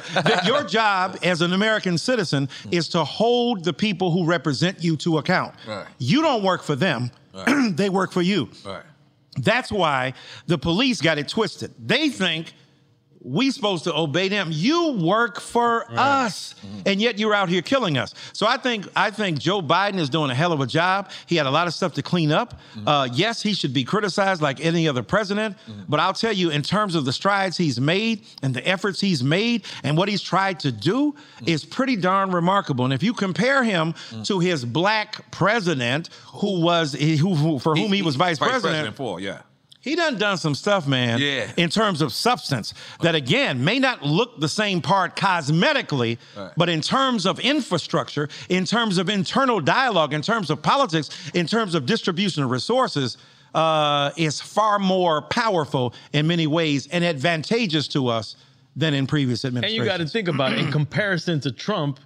He doesn't look like he's outside, but politically, he's outside. No, but Trump was outside tweeting every day. I ain't gonna lie. That's a different kind of outside. But that's why he wasn't doing no damn job. He was tweeting all the time. Trump was trying to get views and likes, you know? But listen, again, I'm not bigging up Trump because I have no room to big up anybody on that side right now. But what I'm saying is, I have no room. Make that clear. Make that clear. I do not like Donald Trump like that. But what I'm trying to say is, I can go 2 weeks without hearing something about Biden or Kamala. When Trump was in office, I couldn't go half an hour. Do you want the commercial or the product? You got to discover. And it's where you're looking too. Are you looking at political news? I'm on Twitter. No, but see, that's different. Yeah. Like if you follow news, Twitter. Elon Musk's Twitter soon. Toxic Twitter. Yeah, right. I couldn't go on Twitter this week. They were killing me, boy. Yeah. They were. They got the edit button now. You can edit on Twitter now. Oh, word. Yeah. Now you tell me. But here's the thing, though. Great. Ain't too Brutus. Right? He said, I got your back. Yeah, you got a knife in it, too. Right? But here's the thing. If they're in the house, the people's house, doing their work, although he's traveling and doing his thing, if he's trying to take care of business, that's what we want. We don't want the performative presidency. That's what Trump was doing, going around, hail fellow well met, shaking people's hands, kissing babies, grabbing. Okay. So the thing is that this is what he was doing, but he wasn't doing the work of the people. First of all, he didn't know what the hell he was doing. His level of incompetence was amazing. His mendacity was astonishing. And at least what Joe Biden is doing is showing you one old white man can undo what another old white man did. And so let him do what he's got to do within and inside. That doesn't mean you can't hold him to account, but it's the flashy, conspicuous elements of political theater that may be lacking in Biden, but underneath, it's like Jay said, now I might not be, say, like a Busta Rhymes, but when you break down my lines, you see what I'm doing. And in that sense, when you break down what Biden is really about, it's been far more substantive in terms of policy. Barack Obama gave us My Brother's Keeper. You could have done that when you were out of office, man. God dang, what were you? You had power inside. Don't be giving us no damn Sunday school approximation of feel-good black maleism. Give us a serious systemic alternative to the productive forces of evil, hurt, and pain that are out there. And I think he missed the boat in many ways in that regard. Do you think Obama had a do-rag in the White House? Yeah, man. This is what I wanted to see.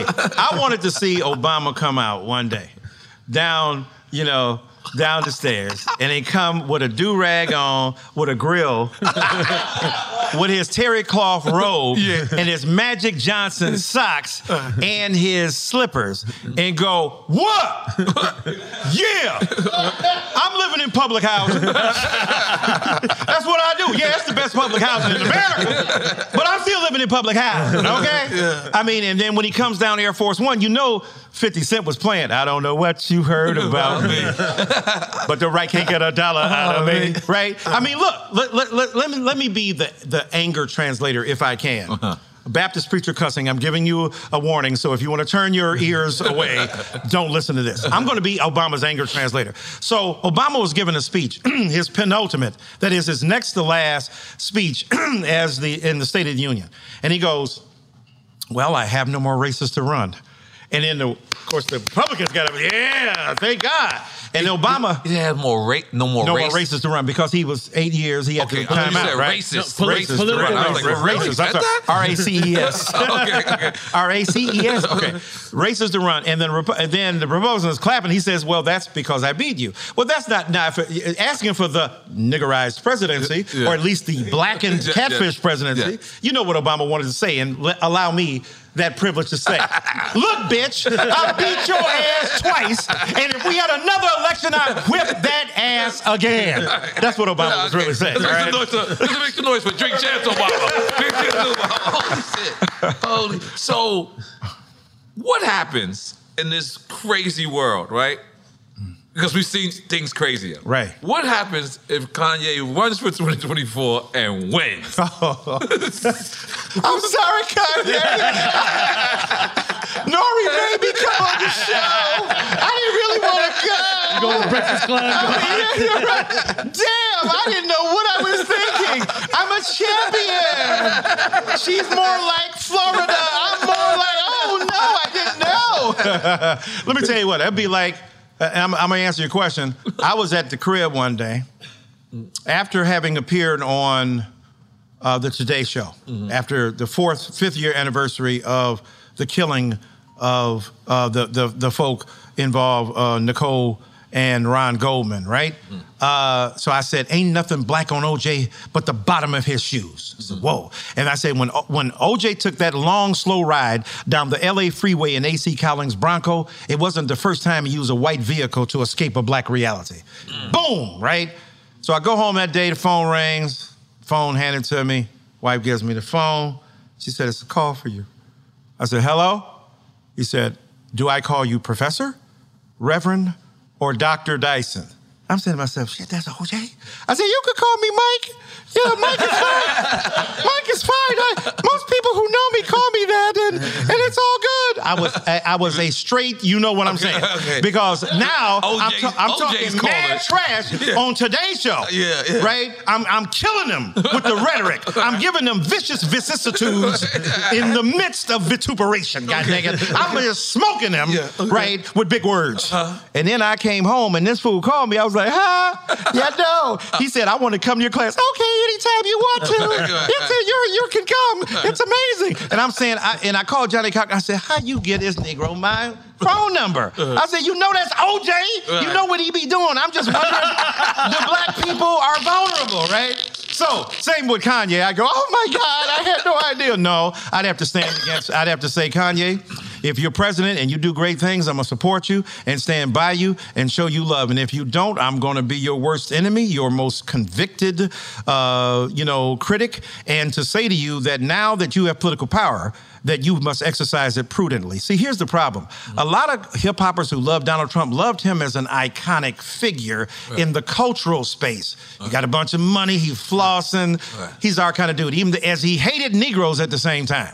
Just keep that clear. Right. So they already got a problematic relationship with him.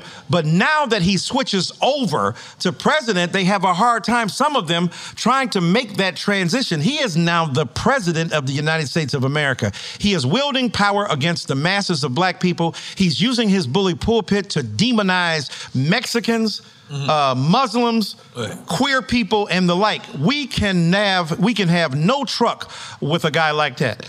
Kanye West, should he win, has to be opposed if he puts forth policies, rhetoric that is destructive to America. And if he's doing what he's doing now, we got to organize vigorously against his presidency, to be sure. But what if he changes his ideologies and then he calls you and says, I want you to be my running mate? Yeah, I'm going to run from him. But, I'm going to run from him. I got to see proof. I got to see 30 days. Right? I got to see 30 straight days. Are you just going? I can't, no, dog. No.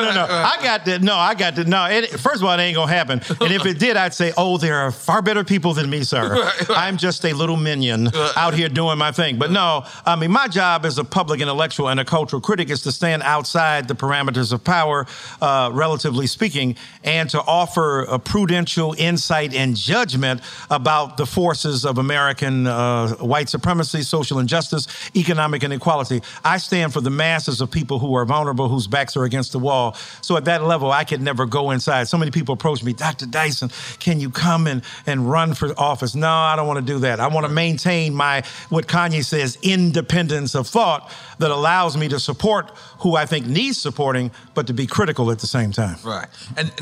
And did we speak about the Bill Moore, after Bill Moore used the N-word and you came on? No, we didn't talk about that. We didn't speak about that? Right. So because I thought what you spoke to, with Bill after that, because we all seen the joke that Bill made, right? Right.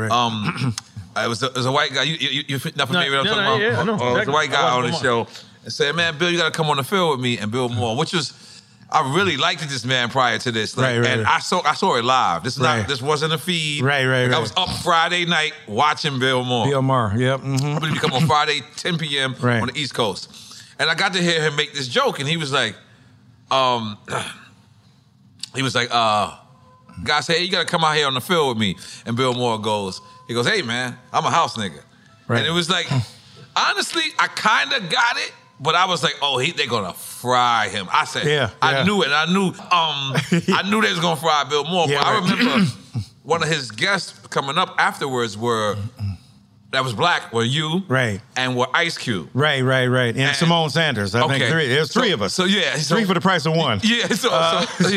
Well, Al Franken was supposed to be the lead guest because I was the lead guest on the show. Uh-huh. Al Franken said, let Michael Eric Dyson do that. I'm not trying to really be involved with that right now. Thanks, Al. That's very white of you. So I went, look, Bill Maher's a friend of mine. We argue like cats and dogs. We agree about a lot. We disagree about a lot. But I knew that he made a mistake. He owned up to that mistake. He took a serious cognizance of that mistake, and he wanted to address it. So as a friend of his, yes, I felt compelled to go there to hold him to account, first of all, that what you did is wrong. You can't, white people can never use that term, period. Let me give white people listening a rule of thumb when you can use the N-word. Never, right? Now, I'll make one exception. If white people want to use that word, I'll give you a 24-hour pass. If you transfer all wealth from white America to black America, every dime for 24 hours, you can go nigga, right? After that, it's done. Right. It ain't going to happen, right? So the point is that I knew Bill Maher had made a mistake. I believe he had often pummeled the forces of white supremacy, jammed up the very forces that were hurting and harming black people.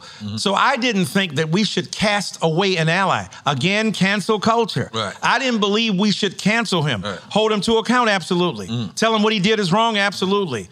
Tell him that what he did was destructive and harmful in certain ways, and make that plain, as Ice Cube did, as Simone Sanders did, as I tried to. Then allow him to return chastened by his, if you will, conspicuous, if you will, punishment. But and more than that, it wasn't a punishment. It was really instruction and trying to share a podium with a person who had made a mistake, but who was willing to try to confront it. Right. And that's why, look, when Pharrell, speaking of Pharrell, called me up one day and he said, hey, Doc, I got some black lawmakers over here in Virginia, because he's from Virginia, want to know what to do about the governor, Northam, who had done the blackface. Should we stand against him? Should we oppose him? Should we stand with him?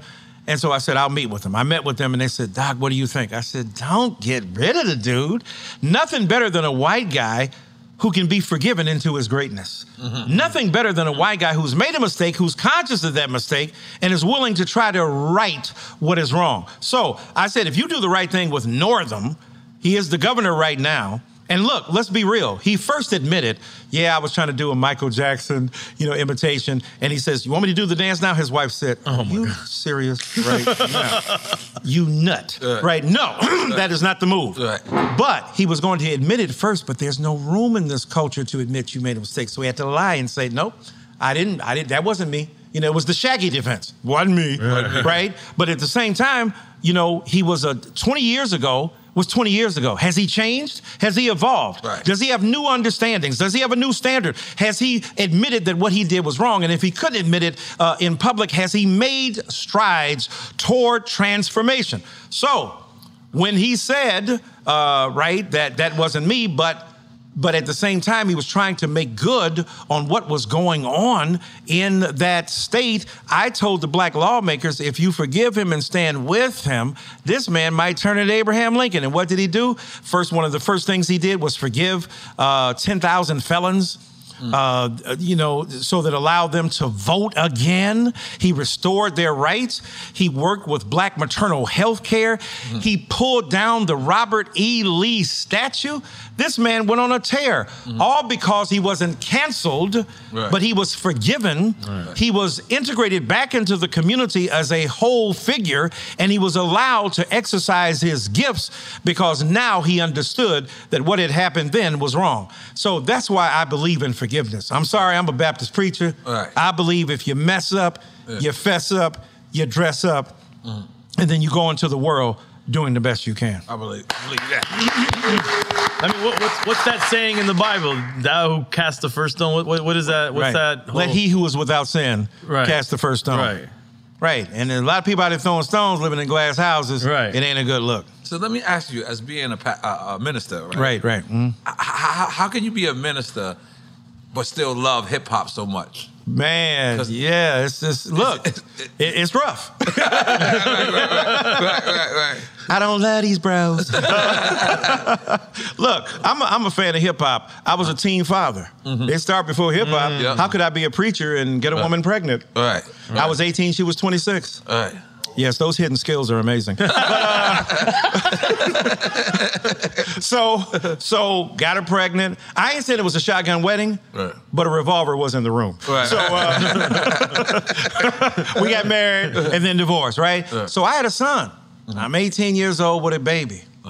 I got to teach him. I got to listen to the music he's listening to. After police coming straight from the underground. A young nigga got it bad because I'm brown and not the other color. So police think they have the authority to kill a minority. I was blasting it out. I was a seminary professor in Hartford blasting after police. So you can tell I'm irreverent Michael Eric Dyson, right? I've never been on the side of black religion that is so observant of protocol that it undercuts the ability to be redemptive or transformative. I believe black people who believe in God know the frailty of our humanity, are more intimately acquainted with our own sin, which is why we should forgive others their sins. An old preacher told me once, he said, young man, it's easy for a young preacher to damn the, humanity on the heap pile of sin. He said, but the older I get, the more I learn that you got to offer forgiveness, he said, and give grace. And maybe because I need more of it myself. So as I've evolved, I've learned that we need grace. But hip hop has been an extraordinary extension of some of the prophetic traditions of the black church. That the black church used to talk about social injustice, racial inequality. When Jay says, Bin Laden been happening in Manhattan, back then police was al-Qaeda to black men, right? I felt that, I heard that, right? When Nas, it's only right that I was born to use mics and the stuff that I write, it's even tougher than dice. I'm taking rap into a new plateau through Rap Slow. I felt that, right? I felt KRS-One. In how many seconds a philosopher will begin to speak, right? So I felt that they, at their best, represented the powerful expression of black struggle for social justice. And in the beginning, I know Fat Joe took a lot of heat on this, black and Latino culture produced hip hop at its very roots and beginnings, right? All kind of scholarship is done about this. This is why I think it's important, again, for Kanye and other people, talk to scholars. There are a lot of scholars out here who love hip hop. There are a lot of intelligent black people with PhDs, and I'm not saying that all intelligent people have to have PhDs, because Jay-Z is one of the greatest geniuses I ever met and didn't graduate high school. Nas went to 8th grade, Lil Wayne, and I can go on and on and on. But those are outliers. The rest of y'all outlying. And what y'all need to do... Okay, come on. Respect these jokes up in here. Respect these jokes. Respect these jokes up in here. So the thing is, though, is that let's not undervalue education, not schooling. Schooling is the institutional matrix that receives the impulse to learn. Education means I'm curious about the world in which I live, and I'm going to read and dig deep and think. And I think, again, for Kanye, there are so many brilliant black people out here. Why is it that black people have our entertainers as our spokespeople? Because of white supremacy. Because they only allowed entertainers and athletes to represent us. Hey, we like them. We like the Jackie Robinsons. We like the, well, not so much Jack Johnsons. We like the Joe Lewises. We like the, Louis Armstrongs. We like the Pearl Baileys. We like the Ella Fitzgeralds. So they were allowed into spaces that we couldn't get into. So as a result of that, white supremacy mandated our spokesmen and women be celebrities who had received the kind of imprimatur of acceptance by white folk. So ain't nobody looking toward Miley Cyrus to be a spokesperson for young white folk. Britney Spears, for surely not. But the point is, we got young people who don't know a damn thing about history. And look, you know I love hip-hop, and I'm going to answer that. But if you don't know what in the hell you talking about, be quiet. The great philosopher Ludwig Wittgenstein said, whereof one cannot speak, thereof one must be silent. In other words, shut your damn mouth if you don't know what you talking about. And when they come to ask you what's going on, say, let me get back to you, because I'm going to go call somebody who I know on speed dial and get their insight so they can help us out. So I think that's necessary. Look, I ain't no rapper, even though I got bars. I write books, you know what I'm saying? I got more bars than alcoholics. But I got 26, but I do what I do. But I'm saying I don't rap, I don't sing, I don't dance, but God dang it, I do think. This is what I do. And black people should take advantage of that. That doesn't mean every thinking black person is going to agree with every other thinking black person. That's what it means. No, we're independent. We're critical. We're self-critical. Sometimes too much so. That's why some intellectuals can't get into the room, because all they do is tearing down as opposed to reconstituting and building. So I take that responsibility seriously. However, the reason I can be a preacher and love hip-hop is because Jesus was ostracized as a figure in the community.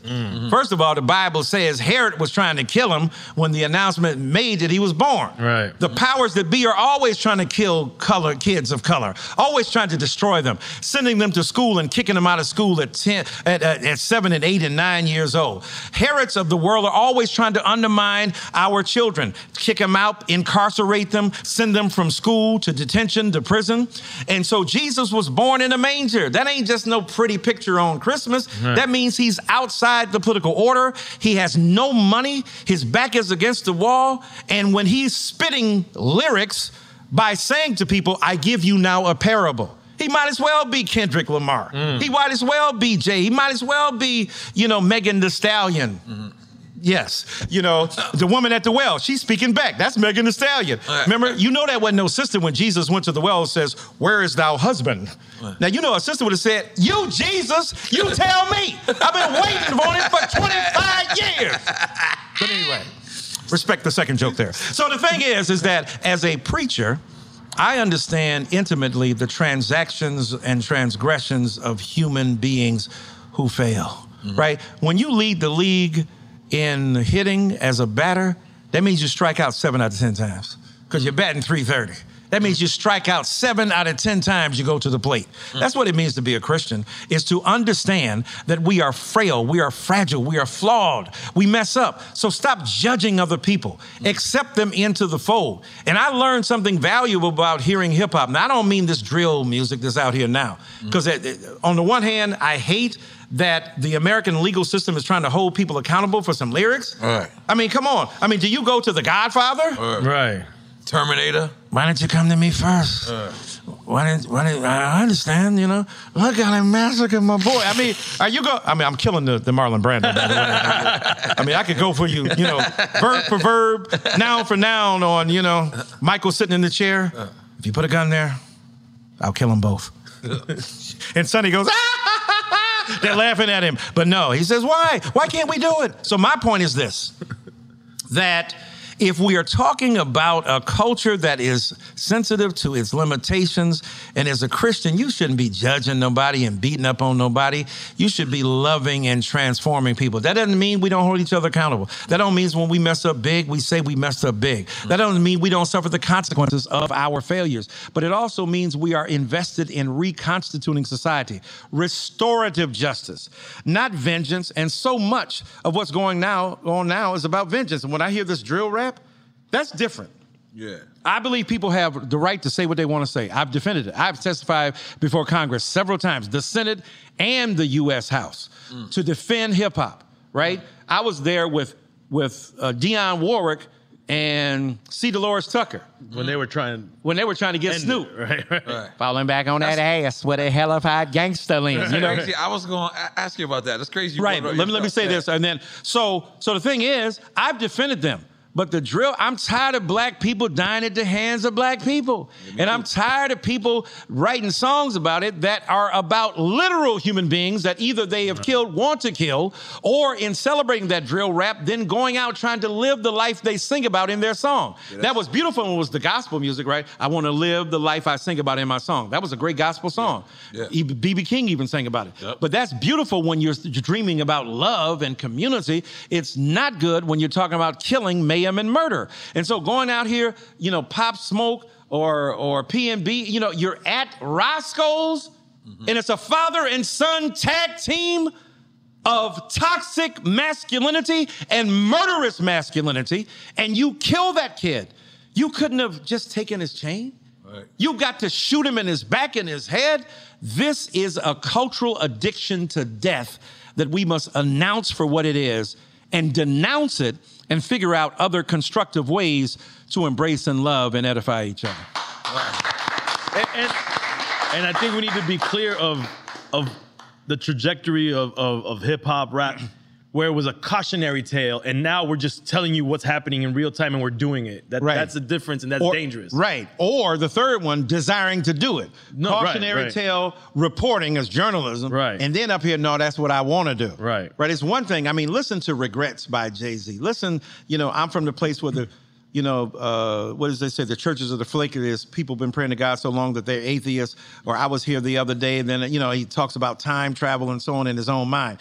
Think about Nas talking about, you know, talking to the young kid, speaking to him on the stoop. They made Belly out of a verse from Nas's One Love. So there were ways in which poetry, or Biggie, niggas bleed like, imagine me, you know, being scared of a nigga breathe the same air I breathe, right? And he said, you know, the old dude with kerosene mostly rocked the Isleys, giving us novelistic details about the lives that these people live. Now it's about murder, kill, do you again, kill. And the mumble rap, I don't want to sound like some old Negro, but I'm saying, like, you know, every time you say that, every time I go around. Know what I'm saying? No, Negro. No, actually. I've been black for 63 years and don't know what the hell you said. Now, what I love about so-called mumble rap, and we don't give Beyonce her credit for starting it in one sense. I mean, Beyonce was eliding syllables and slurring them deliberately in a laconic and sonically interesting and vocally vibrant way. She should get credit for that in terms of its music. Beyonce made up mumble rap? I'm telling you, she was mumbling and she was eliding and distorting. Go listen to Beyonce. Listen to what she was doing, the interesting ways in which she was playing with syllables and eliding them and distorting them for musical purposes. They took it literally and started doing it like, now we would hear what you talking about now. And then what you talking about, look, I believe in the blues. So I believe the beautiful melodies that come out of so-called mumble rap. I'm being an old kind of consternating man here. But on the other hand, I love a lot of that music because it's so melodically rich. And it's so powerful. And it's so beautiful in terms of the blues. But the lyricism right? Standing by the speaker, suddenly I had a fever. Wasn't me or either summer madness. We got to pick back up on the lyrical integrity. Now, a lot of the young people do. We know J. Cole is lyrical. We know Kendrick is lyrical. And I think Drake combines both of them. Drake, you know, when Drake first came out, when Kanye talks about being independent, I was an independent thinker because I was riding for Drake when people were like, what? I said, Drake is a monster.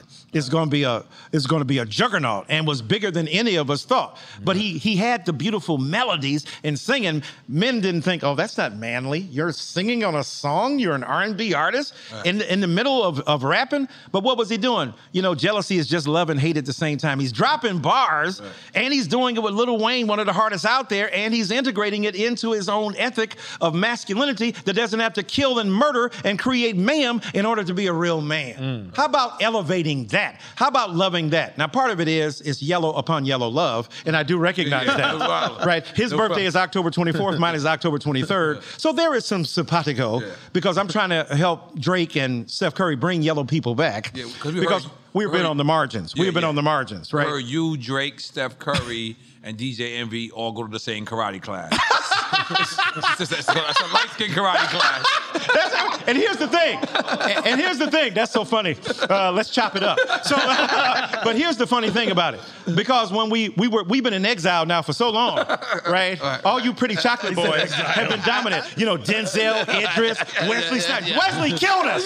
Wesley killed us. Oh my God. Midnight Magic, Chocolate Charm. He just murdered us, right?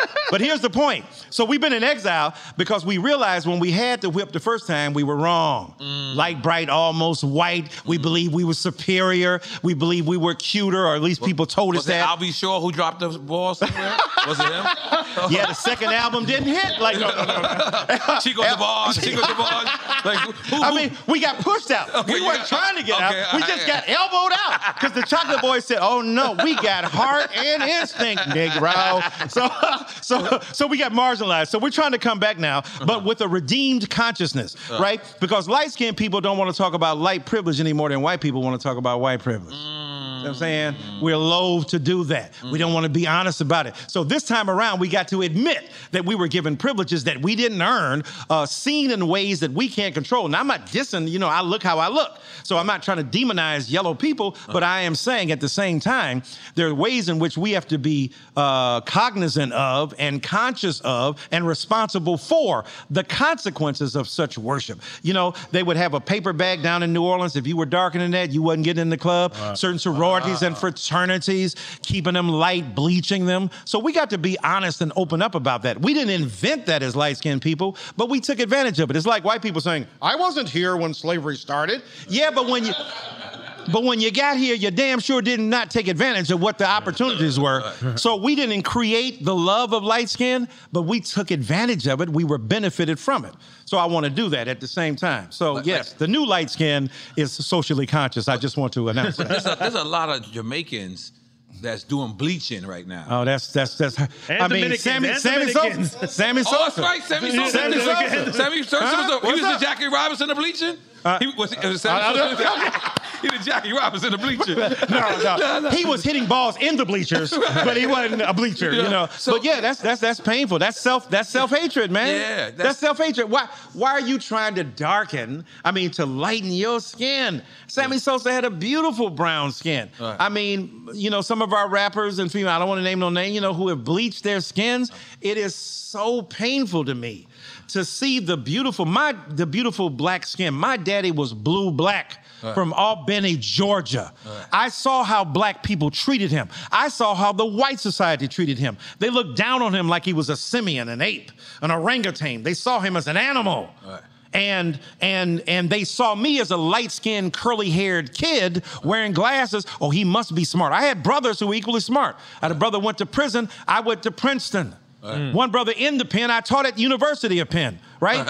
But because of, I'm not saying it's all based on skin and colorism, but a lot of it was driven by that. Right. And the failure to recognize my brother's talent was driven by colorism as well. We got to fight that with everything in us. I've been trying to get down. I've been trying to get darker. I've been trying to get Akon black. I've been trying to get Akon black. It's not working out. Well, you better start with Akon's hair transplant first. No. I can't wait to tell him he's horrible out here. With that. Oh my God.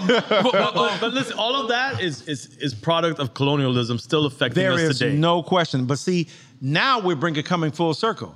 Because what we're talking about with Kanye or the ideas he's promoting is the colonial mindset in your own mind unconsciously, using your tongue as a freeway to deliver the vehicle of its white supremacy. Mm. That's what's going on.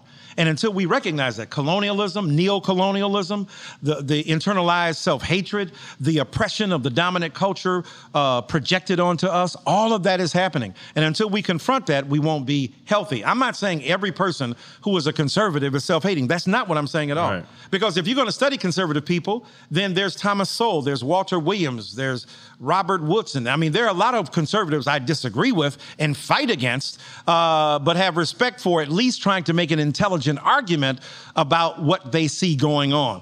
But for some people who take advantage of white supremacy dollars to fund their own anti-black campaign, I ain't got no love or compassion for that at all. Let me ask you, the big thing in the news lately was they just said that student loan is being forgiven. Right. Is that something our community it should be happy for? Absolutely. Is it okay? But look, the white supremacists will tell you that's true because they're going. They got laws out here. There's I think a state senator trying to sue the Biden administration now because he says really what that is about is forgiving black people what their loans are, and therefore as a result of that, we need to stand against it. So the white supremacists understand better than some of us that helps us in a disproportionate fashion because a lot of the people who making under $100,000 can be forgiven that $20,000. And the Biden administration said that in part, this would help those who are economically disadvantaged and historically underrepresented, minoritized, and racialized communities. So it is helping and that schools up, no doubt. Hey, okay. No question about that.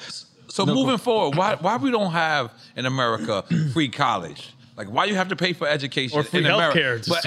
But like I go to people like my friends in Europe. Right. They go to hospitals for free. They go to the schools for free. Like, Canada, we don't have to go to Europe. Yeah, that's right. Canada. Like, but them elective surgeons, dog, is a monster. You got to wait on them in the free country. Oh, you want a nose job? No, you're gonna have that's 10 years and 7 days. Okay, thanks. Wow. See you then. So, but. Having said that, I agree with you wholeheartedly. Right. We should have universal health care. Right. We should have the ability to go into any hospital in this country and darn be able to get help. We should go to any college that our minds take us to that we're able to go to. Mm-hmm. For that matter, why is it that we don't have a free holiday for voting?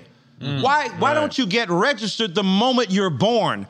Every citizen in America should be able to vote. Why we got to go through? You can have a card, a registration for a gun and be able to vote, but have one for college and not be able to vote.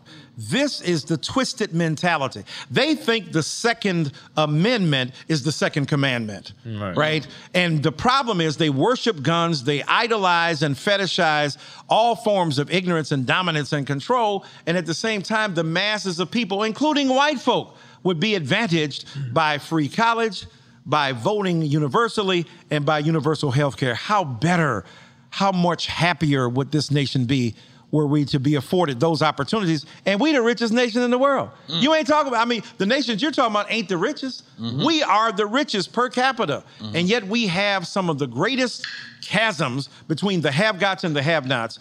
The inequality is atrocious in this country, and we are continually creating economic policies that reinforce the poverty of the poor and the wealth of the wealthy. And we are exporting money currently right now in proxy wars when just a fraction of that money could help that disparity. Right here at the crib could be helping out. So yeah, no, I'm agree with you wholly. Other day, right, I couldn't sleep. So when I can't sleep sometimes, I don't watch Netflix, I don't watch Hulu. What I like to do is go watch old school cable, right? Right. I want to watch Jerry Springer. I want to watch just shit like that. So I'm watching Cheaters the other day, right? Right. And Cheaters, Cheaters, right? Cheaters, yeah. I think you said Cheetos. I'm like, oh, no. Cheaters, you know. Right. They get caught cheating. Well, this white couple come on. I couldn't watch it. This Chinese couple come on. I couldn't. Chinese, you know what I'm saying? I couldn't watch it. But as soon as Black Pain came on, I identified with it. I was like, as soon as I seen a black couple come on, I was like, oh shit, now we rocking. And then I seen a Latino couple come on, and me being half a Latino, I thought to myself, I said, yo, wait a minute. Am I addicted to back trauma and not even know it? Yep. It could be the case, or representation matters, or you identify with what you are.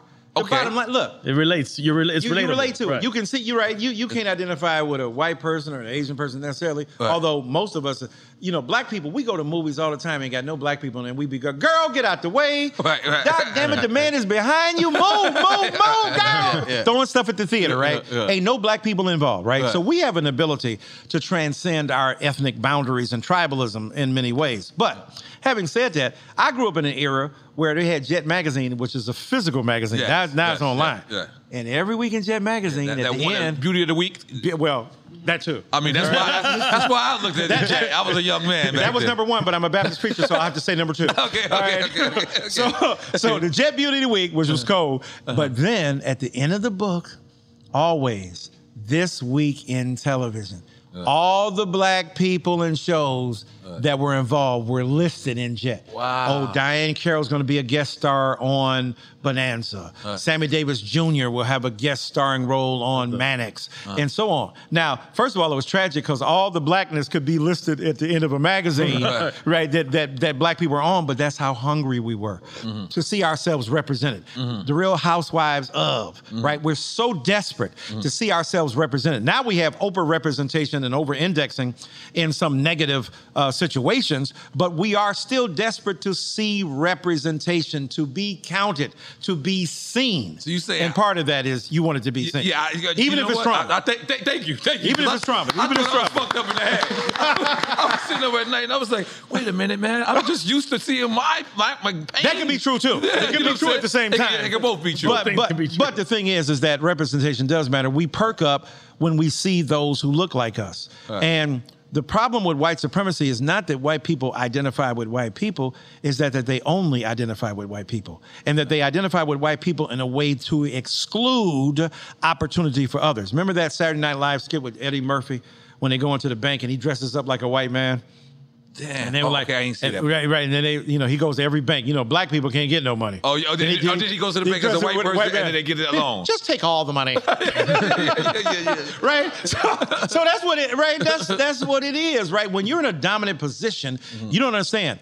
David Foster Wallace, a late, great, incredible novelist, had a little story, a little parable. He said it was these two fish in the water, right? And they're floating along, they're doing their thing.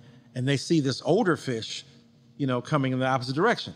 And the older fish says to them, afternoon, how's the water, boys? And then goes on about his business. And then they turn to each other, what's water? Because when you're in it, you don't recognize where you are. So deep. White supremacy is the same way. Whiteness is the same way. You're born on third base, think you hit a triple. You think the world operates and has the same advantages you do.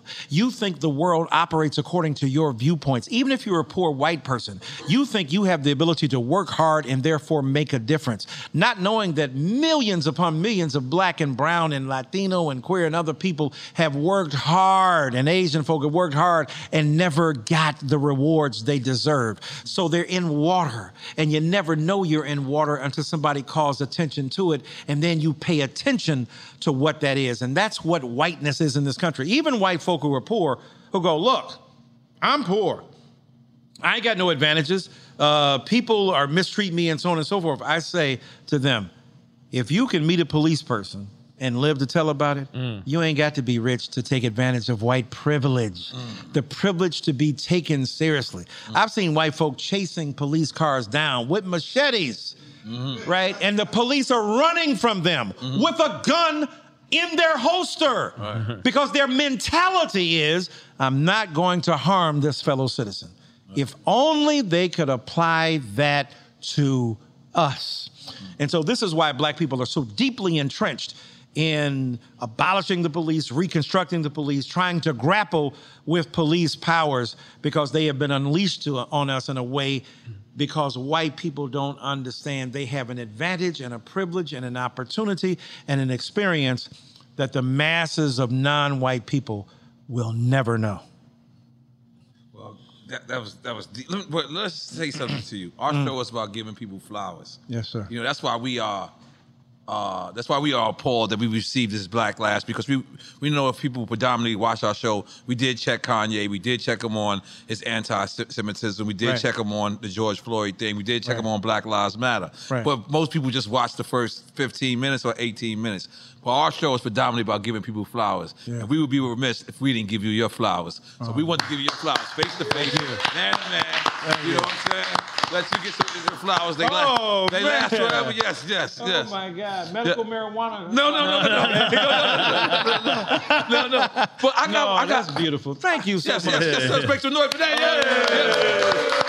But I got one more question, because I know you got to go soon. I know you got to catch a flight. No, let's hang out. Let's hang out. Yeah, and then now that I got all the seriousness out of the group, then I'll take a little champagne. I wanted to be sober, get through this motherfucker.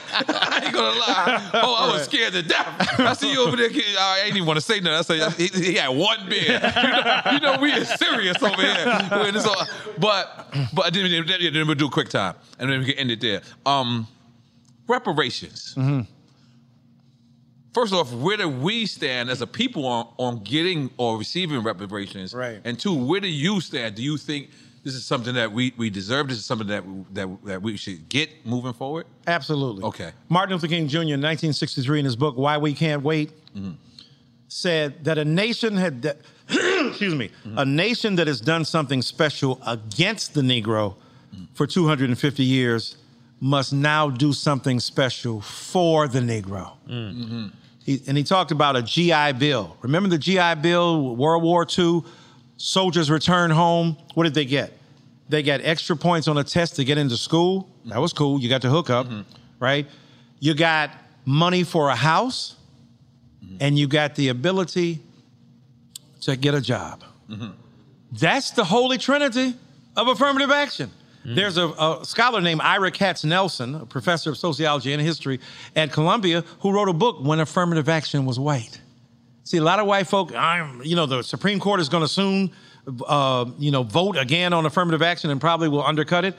The point is that affirmative action was a white thing from the get-up. So reparations are due.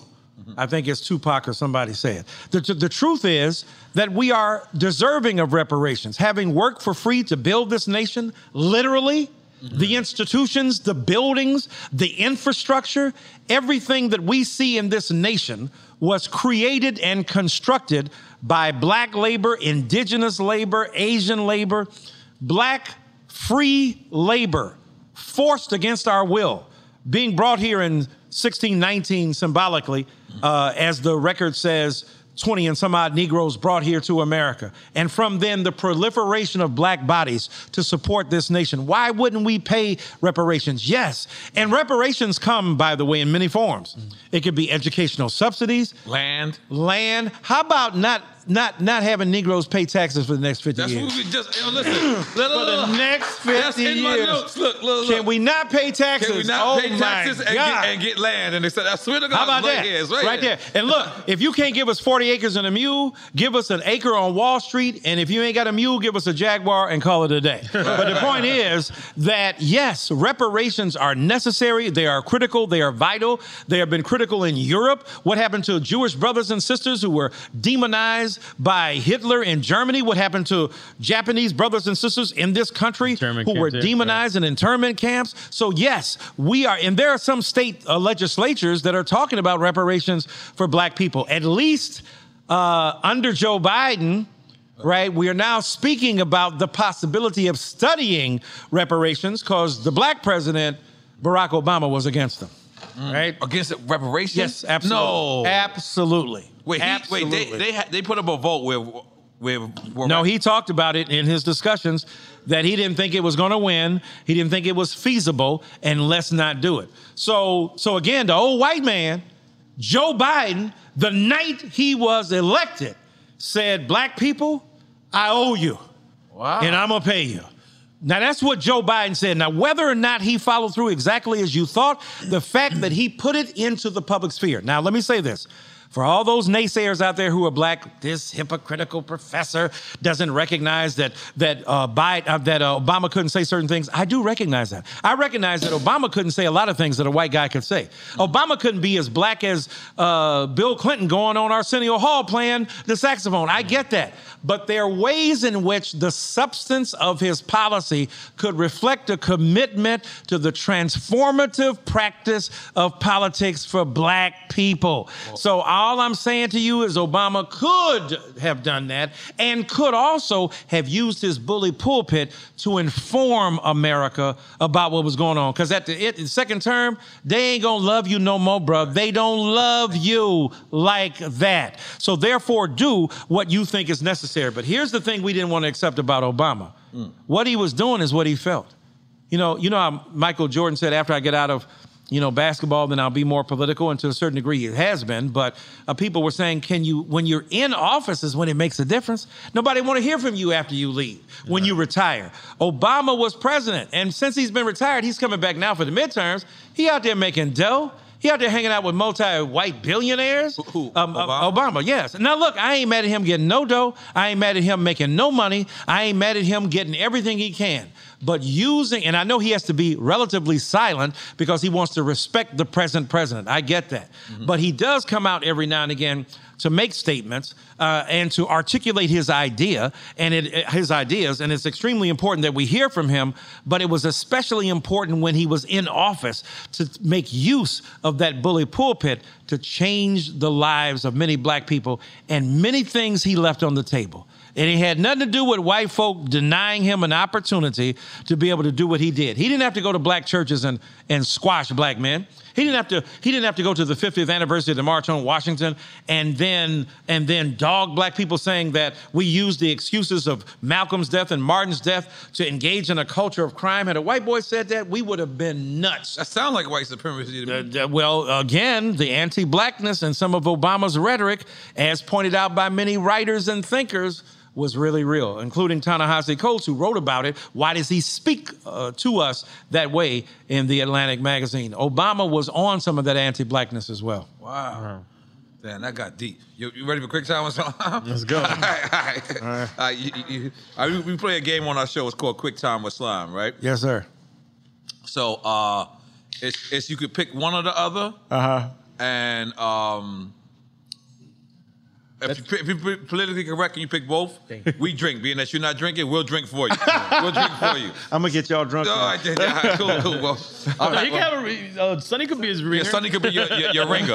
Your ringer, drinker. Yeah. So, okay. I feel like, because you was rushing it because we was rushing it. Okay. Right. But it's cool. Wait. Yeah, there's the first part of it. Oh, yeah, I didn't see. Oh, okay, yeah, okay. Go ahead. Oh, this is good. You ready? Is good. Yeah, go ahead. You said it all. All right, first one is... Tupac or DMX? Pac. Okay. Ice Cube or Chuck D?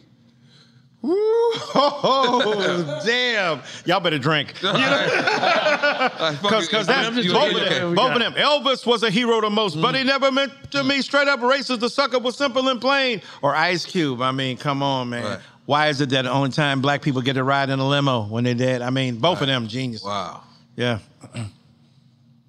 Jay-Z or Nas? Oh, drink, brother. Okay. Drink. I mean, but look, obviously Jay-Z is a unique figure in the history of hip-hop. There's never been a figure with that much rhetorical genius, intellectual capacity, cultural momentum, and the power to shift and change the culture with his rhetoric and then follow that up with his extraordinary embodiment of a boss.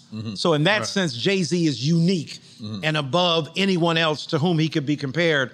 But when you look at the poetry of Nas and of Jay, they're geniuses and Nas of extraordinary. Illmatic at 16. I mean, like he started at 16. You hear these young guys' music and they be like, well, they don't have enough experience. And you like, wait a minute.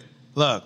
Nas, I started at a verbal 16. Assassin, my architect pleases. When I was 12, I went to hell for snuffing Jesus. I mean, it's only right that I was born to use mics, and the stuff that I write is even tougher than dice. I'm taking rapping to a new plateau through rap slow. My rhyming is a vitamin, hell without a capsule. A smooth criminal on beat breaks. Never put me in your box if your shit eats steaks. No doubt. But when you think that, and see, my only beef with Jay is that he puts Kingdom Come too low in his estimation. I would write it if y'all could get it, but being intricate or get you wood critics on the internet, I'm like, you should spit it. I'm saying you should buy it, nigga. That's good business. Yeah, that's good. I agree with you. I agree with everything you said. They both my homeboys. How about that? Mm-hmm. I mean, the next one is Trump or Biden.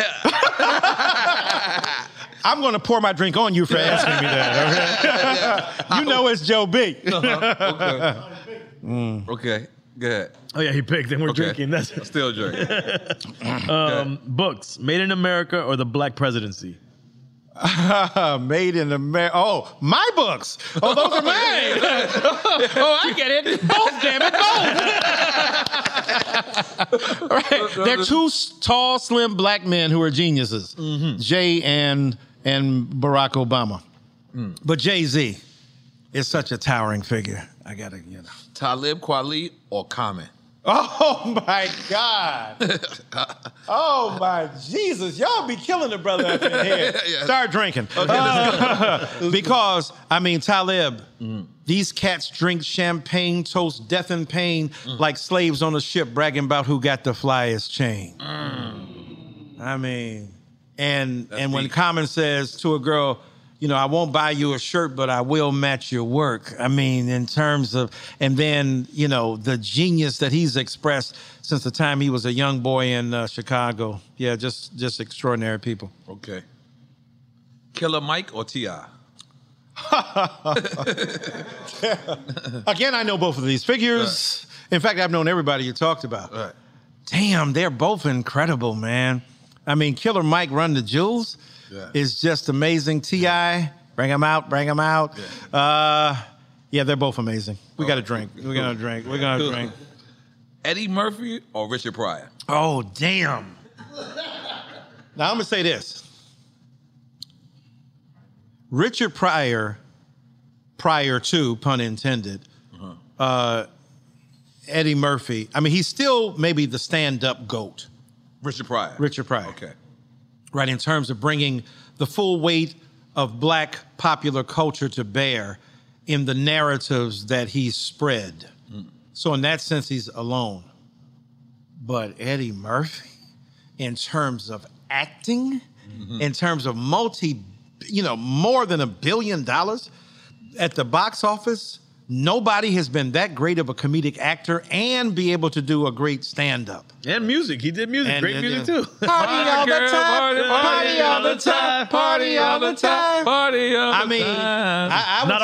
I would say I might have to give it to Eddie on that. Oh, okay, okay. Give it to Eddie on that. You know, I'm going to tell you why about Eddie. I'm 45, so I'm a little younger. I didn't really get to see Pryor. Right. It was pretty much on VHS or something like that. I remember Eddie movies coming out and me driving by the movie theater and everyone suited and booted as if they're being seen. Right, there's no question. I had never seen that before. Like he did it, man. He sexualized black comedy. All right. Bill Cosby couldn't be sexualized. Well, hey, man. Not that we knew. Hey, hey man. We just got out the pool. Don't bring us back in there now. Yeah, cut that. But, I mean, Dick Gregory, but Eddie Murphy brought the sexual ethos of black masculinity to bear. Now, again, Richard Pryor is nonpareil in terms of no comparison in terms of Mudbone and all the stories he told and the television stuff he did. But when you look at it all together, and then when you add acting, he wasn't nearly as great a comic actor as Eddie Murphy. Right. And Eddie Murphy's range is astonishing. And another young man coming up, we didn't mention him. I mean, Kevin Hart, to me, has gotten so much more funny, has refined his craft, is a monster on that film, and will be challenging soon that title because of the comprehensive character of the kind of work that he does. He sat in that same seat that you sitting in, and we told him to his face, you are the closest thing to Eddie that we've been seeing. Like, there's no question. Because people are coming out to Kev, and there's a whole bunch of people, dumb people that say Kevin ain't funny. I am not with them. No, I saw his latest show twice. Yeah, yeah, he is funny. Oh my God. Okay, ODB or Biz Markie? You got what I need. But you say he's just a friend. Yeah. Might be the greatest hip hop song of all time. Oh yeah, man. I mean, I love me and Mariah. Go back like babies on pacifier. Yeah. Old dirt dog. I'll have to get that to Biz Markie. Okay, Biz Markie. Okay, that's cool. That's the person who I wanted to be like Biz Markie, because at the time, rap was so serious, and when I heard Picking Boogers, I was like, wait a minute. I want to be like that. Yeah, no doubt. This is like an oxymoron, because I think we asked you this in a different way, but we're going to ask you it again. Right. NWA or Public Enemy? Oh, damn. Oh, my God. I mean, Public Enemy's influence is just astonishing. I mean, when you think about the clown and the court jester and the king, right? In terms of Chuck D, right? I mean, Flav, just what he was doing. The clown. Right. Yeah, exactly. Right. I mean, and can't forget Terminator X as well. Guys. I mean, Terminator X is right in terms of that. Right. So, but NWA was powerful. I mean, when after Police came out, but then I had to explain to myself, a B is just a B is just a B is just a B. So the parts of toxic masculinity that they express, the misogyny and the hatred of women, is so overwhelmingly negative, but at the same time, the power of their witness to social justice. But I'd have to choose PE. Okay. You skipped Queen Latifah or MC Lyte? Oh, damn drink. Because they're both, I love them and know them both, amazing. And they affected the genre in many ways. I mean, and to see both of them go on to become what they are. I mean, you know, Queen Latifah, like, who knew, right? Can sing, can act. I mean, she, like a female Will Smith amazing. At that level, if you will. She could fight to me in my mind. Oh yeah, no doubt. I mean, come on, man. I think Queen Latifah whips my ass. And MC Lyte, I mean, just in terms of the flow, the funky acrobatics of her rhetoric, and then now making a career. What is it? Benjamin Buttons, when you revert. Oh, yeah. She's looking younger and younger. Oh, my God. Just incredibly intelligent and beautiful. Both of them. What are you going to say about Lyte? Because her voice is everywhere now. I mean, her voice, doing these, shows. I mean, she has invented another career in terms of announcing, in terms of broadcasting and stuff. Wow. And still out there. I've done many events with her where we did at Syracuse University where we had a conversation. Brilliant. Both of them. Amazing. Beautiful. Brilliant. 80s hip hop or 90s hip hop? He could go back to that. Yeah, I'm gonna have to rock with 90s. 90s? I mean, okay. I'm gonna have to say, back in the days, our parents used to take care of us. Look at them now; they're even effing scared of us. Calling the city for help because they can't maintain. Damn things done changed. If I wasn't in the rap game, I probably have a key knee deep in the crack game. I mean. 90s, and then Nas and Jay. Right. I mean, when Jay said they're having a debate about who's the three greatest, Biggie, Jay or Nas, he wasn't even in the conversation at that point, but he was in the conversation. Right. That's how forward-looking his genius was. That. Oh, there ain't no doubt about that. He put himself in a category he wasn't in at that time. He knew, and that's a lesson. That's a lesson to people. Know who you are. Yeah. You might not recognize. Existence. He spoke that into existence. And now you won't think of those three without each other. No, that's exactly right. Because he's in a stratosphere on his own. That's crazy. I totally forgot that. Yeah. I hear you. You want to do the Higher Learning or American History X? I'm gonna have to go Higher Learning. Okay. American History X was beautiful because it exposed the gut bucket realities of white supremacy and this transformation. But Higher Learning, I mean, John Singleton was just such a great artist, a director, and a thinker trying to struggle with that. Plus, he put Pac in the movie. Wanted to put Pac in the movies and. It was beautiful. And baby, what was that play? Big up Michael Rappaport, who's getting dragged right now because he, sometimes people got to mind their business, and I'm not saying this to his case, right? But I feel like this was even though, because he chimed in on something that Ye said about black people, and when he chimed in, he called Ye a crackpot.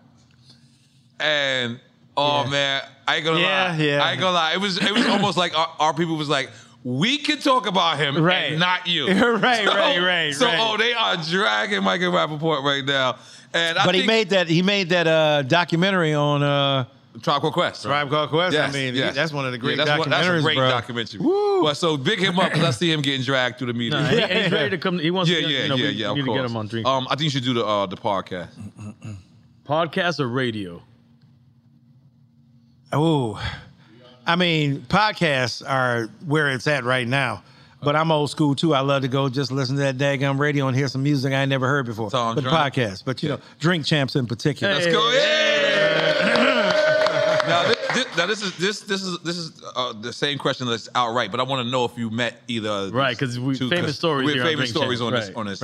Michael Jackson or Prince? I met them both.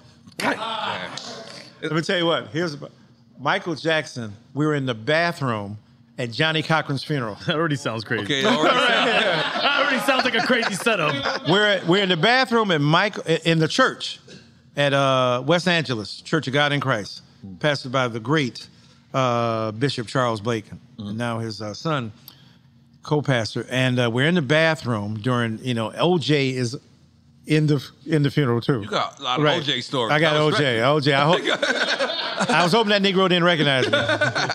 We're in the bathroom. Mm-hmm. Michael Jackson is washing his hands, and he turns to me and he says, "Did he have gloves on when he's washing his hands?" No, he didn't. That would have been some fucked up shit. Washing his hands with gloves. He goes, "I like how you talk on TV." I said, "What the hell?" I said, "I like how you sing on stage." He went, "Hee hee." All right. Now, with Prince invited me, along with a couple others, to his palatial mansion of, what do you call it, in Minneapolis? In Lake Minnetonka? Yeah, right. To the, what's the Purple Palace? I mean, not the Purple Palace. Why am I blocking? This is a senior moment. The famous place he has there in Minnesota. We'll come to it. Yeah. Well, what did they call it? Yeah, please Google that, because I don't want to look like a complete fool. Yeah. Thank you, man. And so he invites us, and we have Paisley Park, yeah. So he has is that what it's called? The one where we went? Okay. So we're having a little, he invites me because he sees me on TV, thinks I'm smart, talking stuff. He says, you defend gay people. I said, yeah, but you're a preacher. Now he had just got converted, remember, to being a 7 day? No, not 7 day. When Michael Jackson left and he went in. Not Jehovah's Witness. He was Jehovah's Witness. Okay. And I'm thinking, Prince, you've been a patron saint for androgyny. And to myself, I didn't say this to him, but moving forward. But what I did say to him is that, because I believe God loves everybody. Either God created everybody or God ain't created nobody, sir. So I definitely believe so. We had a little argument there. And then I said, are you telling me that all the music you had before you were converted is the devil's music? And he basically said, yes. I said, I disagree with that. Right. I said, when you made Signs of the Times, I said, that's God speaking to you, sir. Right. So I disagree. But then out at an event with Tavis Smiley out in LA, Prince is playing on stage and he says, I know Mr. Dyson can talk, but can he dance? Right. I said, son. So me and Cedric Entertainer got on stage and started a little dance party, and everybody else joined us. So yeah, my Prince and Michael Jackson stories there, man. That's crazy. And then Prince didn't have his ass out as just had to, right? Like right? No chaps revealing the astronomical side. No, not at all. They say Prince was gangster with his ass out, playing basketball in them high heels. Yeah, I mean, Prince was cold blooded. Now, ain't no doubt about that. Say that. I haven't met either one. Just so you know. Okay. Martin Luther King or Malcolm X? I love them both, but Martin Luther King Jr. for me. Okay. And the reason I'll tell you, Malcolm X changed the psychology of black people in such a fundamental way. He would have been so tonic and helpful to a Kanye West, teaching him about the complicity he exhibits with the white supremacy that he's been seduced by, all right? But Martin Luther King Jr., changed the world for black people. Right. He changed the law. Malcolm X changed the mindset of some. Yes. King changed the law. When I say King, I mean, Ella Baker, I mean, Septima Clark, I mean, all the black women and others who work with him, but he is the symbol. The 1964 Civil Rights Bill, the 1965 Voting Rights Act, and in the wake of his death, the 1968 Fair Housing Act. That's the holy trinity of social justice. And then when I was 9 years old, he was murdered. Wow. I had never heard of him. And I'm looking at television, I'm sitting there, my father's in his favorite seat behind me, we in the hood, in the ghetto, in Detroit. And the newsman broke faith with the original program and said, tonight at 6:01 local time, Martin Luther King Jr. was shot. I don't think they announced he was dead. And then he was standing there. We've got some difficult days ahead, but I'm not concerned about that now. I just want to do God's will. And he's allowed me to go up to the mountain. And I've looked over and I've seen the promised land. I may not get there with you, but I want you to know tonight that we as a people will get to the promised land. And so I'm not worried about anything. I'm not fearing any man, mine eyes. And then he turned around and fell into the arms of Ralph Abernathy and Jesse Jackson for the last words in a public declaration that he uttered on this earth before a bullet sent across a parking lot of a motel found its unerring target in the skull and flesh of Martin Luther King Jr. at 39 years old, clipped his tie, pulled open his jaw, and his feet were bicycling as if he were on a bicycle. And the greatest we've ever produced died that day. Yeah, God bless. Mm-hmm. God bless. Bruce Lee or Chuck Norris? Oh, Bruce Lee. Yeah. Donald Trump Jr.? I mean, Donald Trump Jr.? Oh, Chuck Norris is Donald Trump. Oh, my God. Don't ruin my childhood. Doc, Chuck, and I be watching them retreads of the 70s mill. Chuck Norris is a right-winger, bro. Really? But, and also, wasn't he Bruce Lee's student to start with? I mean, he was, right, Chuck, I mean, Bruce Lee is the man. I mean, Kareem Abdul-Jabbar was even checking out with him, and Jim Kelly. What did he say, that water flow like water? Oh, yeah, right. I mean, yeah. Chuck Norris can't, handle his nunchucks. Okay. Yeah, right. Okay. Mos Def or Black Thought? Oh, damn. Drink, bro. Okay. Drink. I can't. I mean, both of them geniuses. Speech is my hammer, bang the world into shape, now let it fall. Although Black Thought said, slice him like a Viking, like Michael Eric Dyson. Okay, I gotta show him love. I gotta show him love. Therefore, I better say Black Thought. No, I gotta give Black Thought the nod because he gave me so much love. And but both of them are geniuses. I mean, when you have Lin-Manuel Miranda texting you saying, "Did you see the Funk Flesh, I mean the... the Black Thought Funk Flesh freestyle. Oh my God. Yeah. He was like, bro. He said, I already knew he was top 10, but my God. So yeah. Yeah. Okay. Yeah, Black Thought's body of work is so powerful, it's so dense. I mean, both of them are geniuses, but Black Thought's extraordinary output, even into his 50s, is quite remarkable. Dave Chappelle or Chris Rock? Drink up, bro. Drink up. But both of them, again, I mean, Chris Rock, in between, after Eddie, Chris Rock had the crown. I mean, as a stand-up, right? And getting into acting as well, Top Five and others that he did extraordinarily well in. His new stand-up, whatever he do it, is going to be amazing. I mean, he's doing around, going to country now. I just want to see it, right? What I meant is whenever it comes out, it has to be amazing. You're right. So his genius, I mean, he's more political in that sense. He's more traced to... some of the white, Mort Saul and some of the white comedians who were explicitly political than to Richard Pryor. Richard Pryor was cultural in a way that had political consequence, but he wasn't explicitly political in the way that Chris Rock is. So Chris Rock would be the greatest political comedian in that sense within our genre. And then Dave Chappelle, as, taking up and combining the kind of cultural apparatus of a Richard Pryor, and then being able to improvise, right? Chris Rock is hip hop. Dave Chappelle is jazz.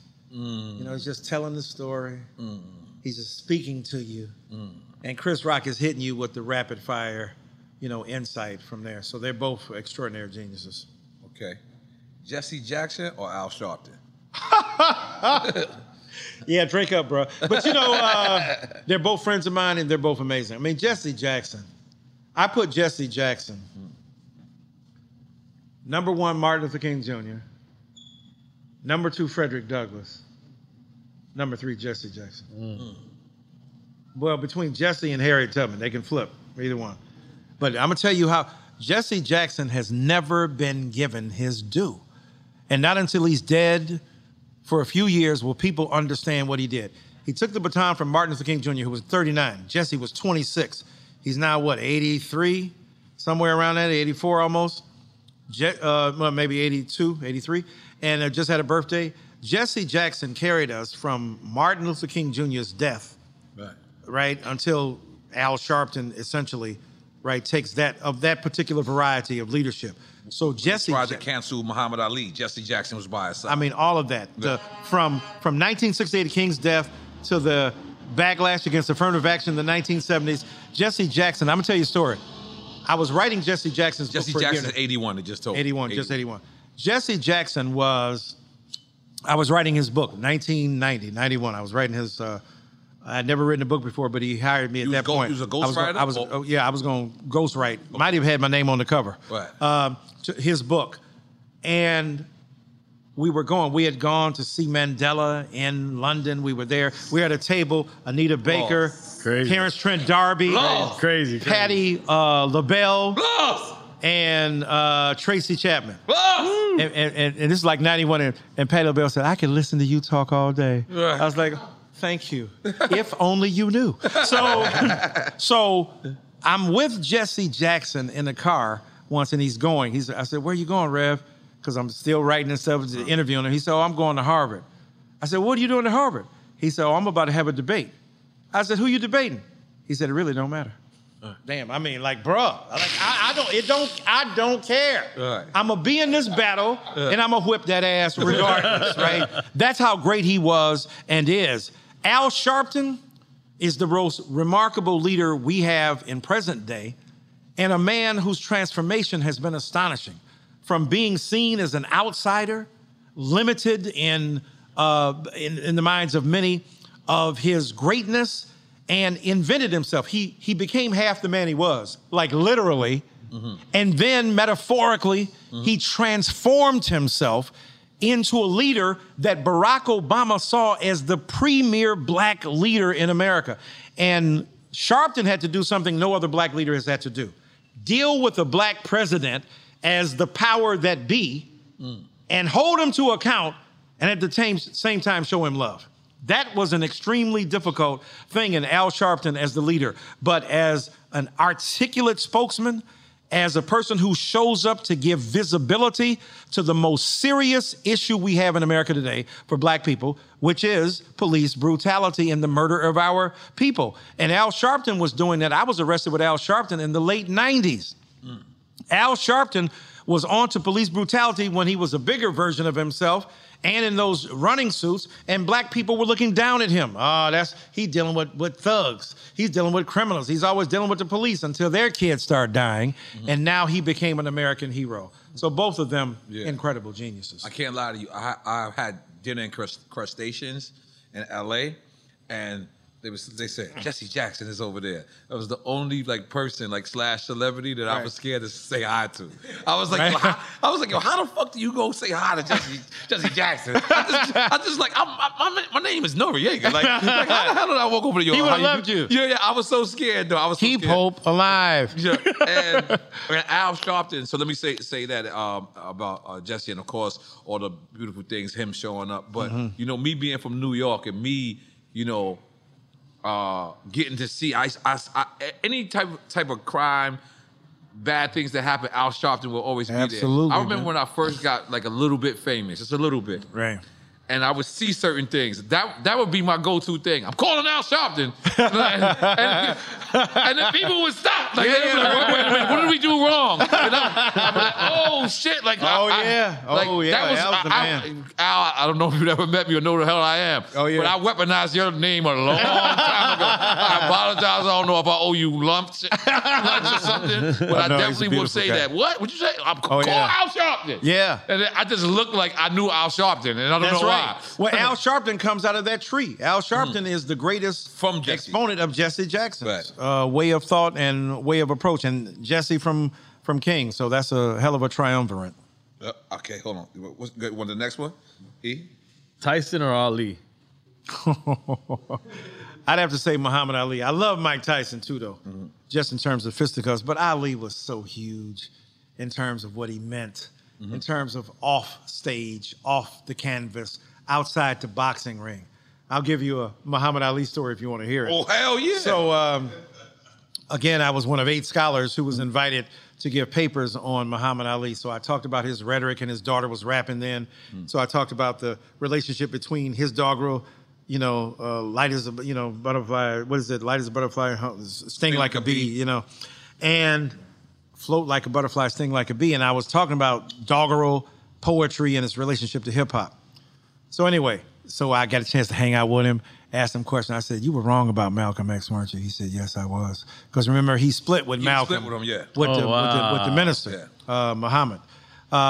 And he showed me pictures of him and Malcolm, him and Elvis Presley, two pretty men, that kind of thing. Right.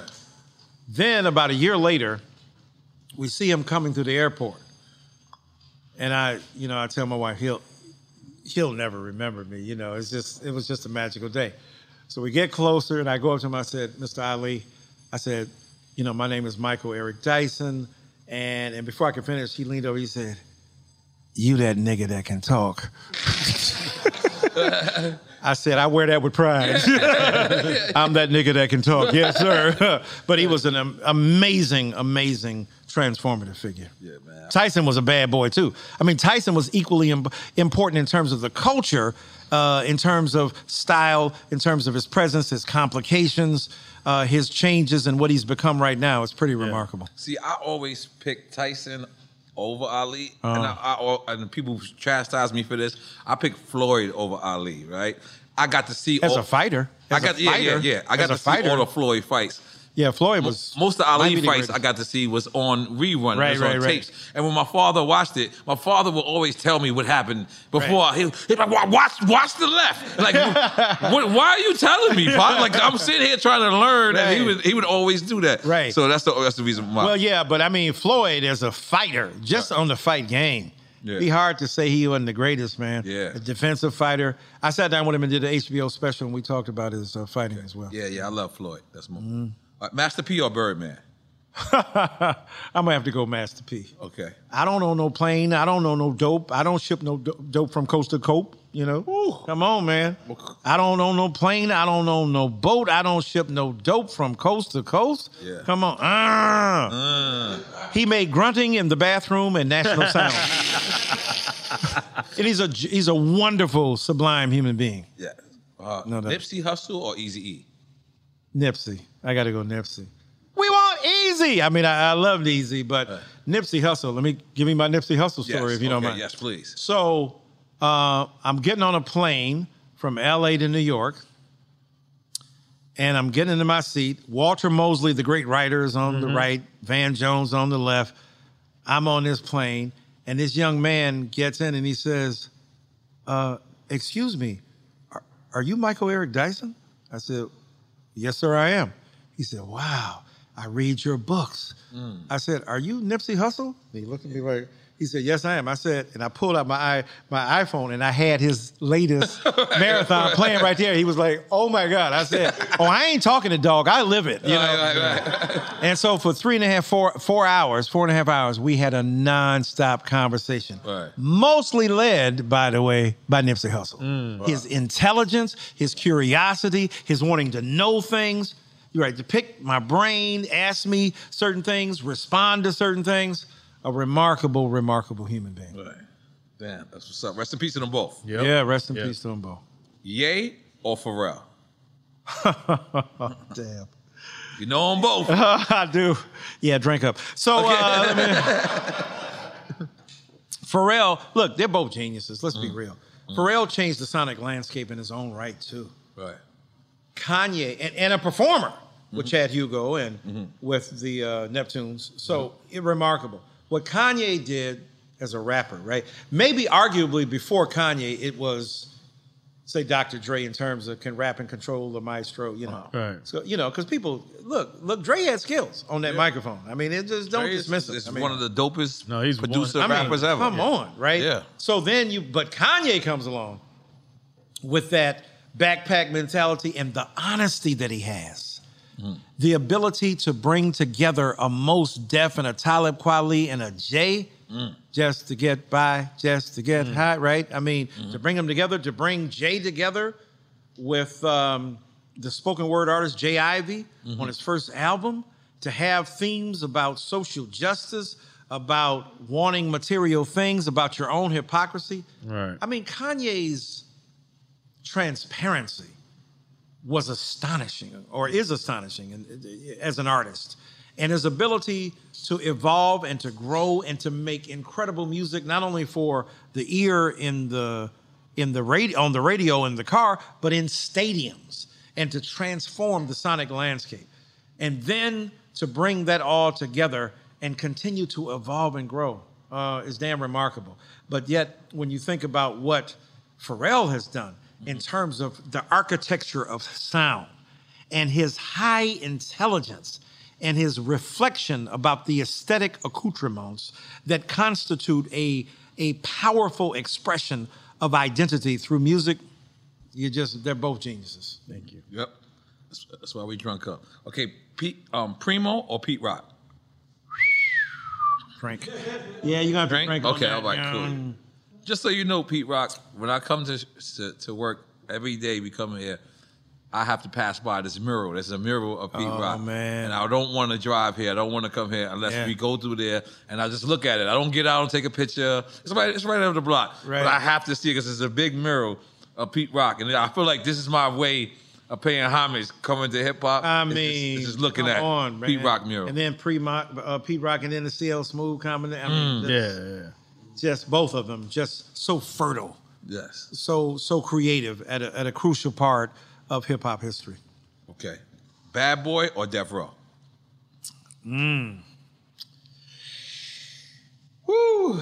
I mean, Death Row with Snoop. I like your Snoop impressions. I mean, yeah. your Snoop it's the capital S-O-S impression, double O-P, D-O-double-G-Y-D-O-double-G, you see. Showing much flex when it's time to wreck a mic, pimping holes in the clock in the grip, like my name is Dolomite. Yeah. Yeah, no doubt. But, I mean, Biggie? Yeah. I mean, Lil' Kim? Like, wow. I mean, though Death Row with Pac as well. Ooh, I'm gonna have to give the edge to Bad Boy. Yeah. It's funny you said how you brought up Biggie. You know, that's what changed my life. One day I'm chilling in the Bronx. I think it was at a restaurant. I'm outside smoking a cigarette. I don't smoke cigarettes no more. Right. But I did, and this woman comes up to me and she just starts talking to me. I'm talking to her. It's platonic conversation, but she said to me, "Man, it's boring. I wish a Biggie record was out." And she said it as if like Biggie was like going to Great Adventure. Right. And I was just like, what? I was like, what did you say? And I just started rapping. I've been was rapping. It's just, I just started getting on. Right. And that's the reason why I made Super Thug. What Pharrell? This prior to Pharrell, because I remember me telling him, I want an event record. Yeah. And I remember, like, I don't know if he said, what is an event record? Or someone in the room said, what is an event record? And I was like, One More Chance. Like, I want my version of One More Chance. And it was because this stranger that I didn't know just told me the most genius thing ever. She said, it's boring out. I wish Biggie had a record. That's crazy. Like, as if that was something to do. Like to me, she described it like, I wish I could go to Great Adventures. And I was just looking at her. I was like, she changed my fucking life. Yeah, that's an epiphany moment. Met up for like 3 minutes. And then that was it. Wow. But all right, this is the last question, especially for Quick Time with Slime. Everyone thinks it's a trick question. Me and EFN thinks it's pretty much not. Right. loyalty or respect? Damn. That's deep. I say loyalty. Mm-hmm. Because if you have loyalty, respect is built in. You can have respect, but not be loyal. Mm-hmm. That's real. Mm. That's real. Mm. So, man, I just want to thank you. We know you got to take a flight. I just want to thank you. No, I want to stay here and hang out with y'all. I want to thank you. And before, I also want to say, you know, to our fans and to the people, you know, we have a responsibility to deliver. Mm-hmm. You know, we're not politicians, right, but we're not dumb. Right. Oh, absolutely. So that's the reason why I apologize. Like, as a journalist, right, I could have left the interview up. Right. I could have said that's just his views and that's it. Right. But the minute that I heard that anybody from George Floyd family was offended, right, I took it down. Yeah. You know what I mean? Excuse me, when I say I mean us, right, the FN, right, just in case. Mm-hmm. I was just like, you know what? We had conversations. We had multiple conference calls. Right. And, you know, like I said, like we said earlier with the COVID, like, you know, I got to see this. Right. So, you know, big up to my brother Kanye, you know. He tried to get me to watch this documentary, and I just was like, you know what? It doesn't matter. Right. I don't care if you show me a documentary. Right. It just that 8 minutes that I saw is more powerful. It's irresponsible. So yeah. I would like to say for our platform, and we did nothing wrong. We didn't say this rhetoric. We didn't say, but us not being responsible enough to just say, yo, you know what? If something in there is that it may hurt people, because I believe in free speech, but I don't believe in free speech when it hurts people. Right, right. You know what I'm saying? I can say, you know, whatever, but if I'm hurting you, I want to tell you I apologize. So anybody that was hurt by what Kanye said on our platform wasn't us. Right. You know, we sincere about this shit. That's right. That's right. You know, We have Jeezy in the can. We have all these other things in the can, but it was more important for me to sit down with you. I remember how you sat down with Bill Moore after that, and you are our people. That's why in the intro I said, my brother. He's our brother. Thank you, my brother. And, you know, for the people out there, like you said about cancel culture, because I don't want to be cocky. Y'all can't cancel us. Right. I don't want to be cocky, but we own our own shit. Right. We doing the responsible shit. There's no one telling us, yo, don't do this or don't do that. We're doing it. We owned up our own shit. Yes, that's beautiful. Sat there and we said, you know what? Let's own up. That's beautiful. You know what I'm saying? And for a lot of people who is sitting there saying, you know what? Well, why is Nori only apologizing? And why is not EFN apologizing? Y'all don't complain when Nori talks all the fucking, take up all the fucking episode. I represent him then. I'm representing him now. Right. We are together. We are collectively. And we are apologetic. We said sorry. We put out reports on the Hollywood Reporter. We all make mistakes. But that's why I'm here to learn. They say the mistake is not the mistake. It's about how you react to the mistake. That's right. And that's the reason why we did it. And I got so many people that's calling me saying, yo, you did the right thing. First off, you did the right thing by the interview, and then you did the right thing by letting them talk. Right. But they're doing it privately. Right. Yeah. They're doing it privately. DMs, that's the texts are, yeah, exactly. The support is there. It's great, but they saw what we was going through out there. And what I would like to say is, one, that's who we are. We are people. Right. We can't know we made a mistake until we know we made a mistake. That's right. That's like, right. I don't get why people think that we're supposed to premeditate and be like, holy shit. But anyway, like how you know it's hot until you fucking actually burn yourself. You know, your mom's always told you the stove is hot. Don't go over there. Right. But your dumb ass still put your finger in there. Right. And you didn't know it was a mistake. Because sometimes you went like this and you didn't actually touch it. So you just got a little hot and you didn't know if it was gonna burn. But it wasn't until you put your fucking finger on that shit and your finger bubbled up and you saw that white thing that you said, that's this is a mistake. That's right. That's right. Let me try to correct this. So this is what we're trying to do. And we could have left it up. We could have left it up on, you know what, this is our journalistic point. We didn't do that. Right. We said we don't want to give views off of that. If that's something that offended a family of a person that I saw, then it could affect my relationship with Kanye. But what I did first was I called him. Right. I didn't want him to hear from the media that it was taken down. Right. I called him like a man. Right. And I said, maybe politics ain't my game. Mm. You know what I'm saying? Right. And so I appreciate you.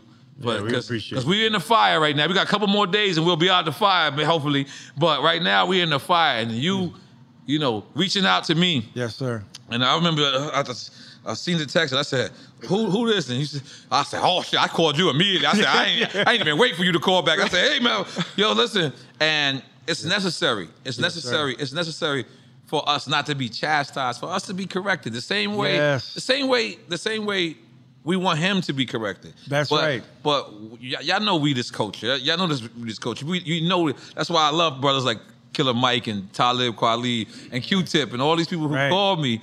And, you know, they laughed at first because they was like, man, you should have knew not to stand next to him. Right. But, you know, for real, I said for real.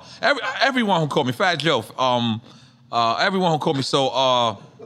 you know, I want to really thank you, you know what I'm saying? Absolutely. For standing next to us and schooling us and helping us out. Okay. What you're doing is important, and you're brave and courageous, and you're honest. Right. And you're admitting a mistake, which is what we all make and all do. You didn't intend it, like you said. Right. You're not literally responsible for Kanye. You gave him a platform. He said some things that are deeply, profoundly problematic, anti-Semitic, against George Floyd's family, that really are anti-black. And to have the courage to call him and tell him, but also to do this publicly, to grapple with it is extremely necessary. So I salute both of you.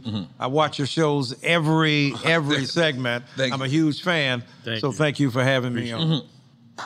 Appreciate you, brother. And by the way, this is a great episode. It's mad entertaining. I didn't drink to the end. I was so scared. They gonna get me twice. Thanks for joining us for another episode of Drink Champs, hosted by yours truly, DJ EFN and NORE. Please make sure to follow us on all our socials. That's at Drink Champs across all platforms, at The Real Noriega on IG, at Noriega on Twitter. Mine is at Who's Crazy on IG, at DJ EFN on Twitter.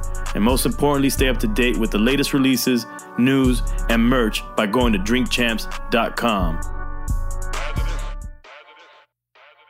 For more podcasts from iHeartRadio, visit the iHeartRadio app, Apple Podcasts, or wherever you listen to your favorite shows. Live Nation presents Concert Week. Now through May 14th, get $25 tickets to over 5,000 shows. That's up to 75% off a summer full of your favorite artists, like 21 Savage, Alanis Morissette, Cage the Elephant, Celeste Barber, Dierks Bentley, Fade, Hootie and the Blowfish, Janet Jackson, Kidz Bop Kids, Meghan Trainor, Bissell Pluma, Sarah McLachlan. Get tickets to more than 5,000 summer shows for just $25. Until now through May 14th. Visit LiveNation.com/Concert Week to learn more and plan your summer with Sean Paul, Sum 41, 30 Seconds to Mars, and Two Door Cinema Club. If a new house is on your wish list in the next 5 years, grow your savings faster and experience your dreams with an Ohio Homebuyer Plus account from Kemba Financial Credit Union. A savings account specifically designed to save for a new home where you can earn 7% APY, a $500 matching bonus, and a $1,500 mortgage closing cost credit. Learn more at Kemba.org. Offer expires March 31st, 2025. APY equals annual percentage yield. Restrictions apply. NMLS 292230. Equal housing lender. Federally insured by NCUA. This is Ashley Iaconetti from the Ben and Ashley I Almost Famous podcast. Tennessee just sounds perfect, whether that's live music, the crack of a campfire, or kids laughing on an adventure. To start planning your trip, visit tnvacation.com. Tennessee sounds perfect. What's up, y'all? Janice Torres here. And I'm Austin Hankwitz. We're the hosts of Mind the Business, Small Business Success Stories, a podcast presented by iHeartRadio's Ruby Studios and Intuit QuickBooks. Join us as we speak with small business owners about the tools they use to turn their ideas into success. From finding that initial spark of entrepreneurship to organizing payments and invoices, we've got you covered. So follow and listen to Mind the Business Small Business Success Stories on the iHeartRadio app or wherever you get your podcasts.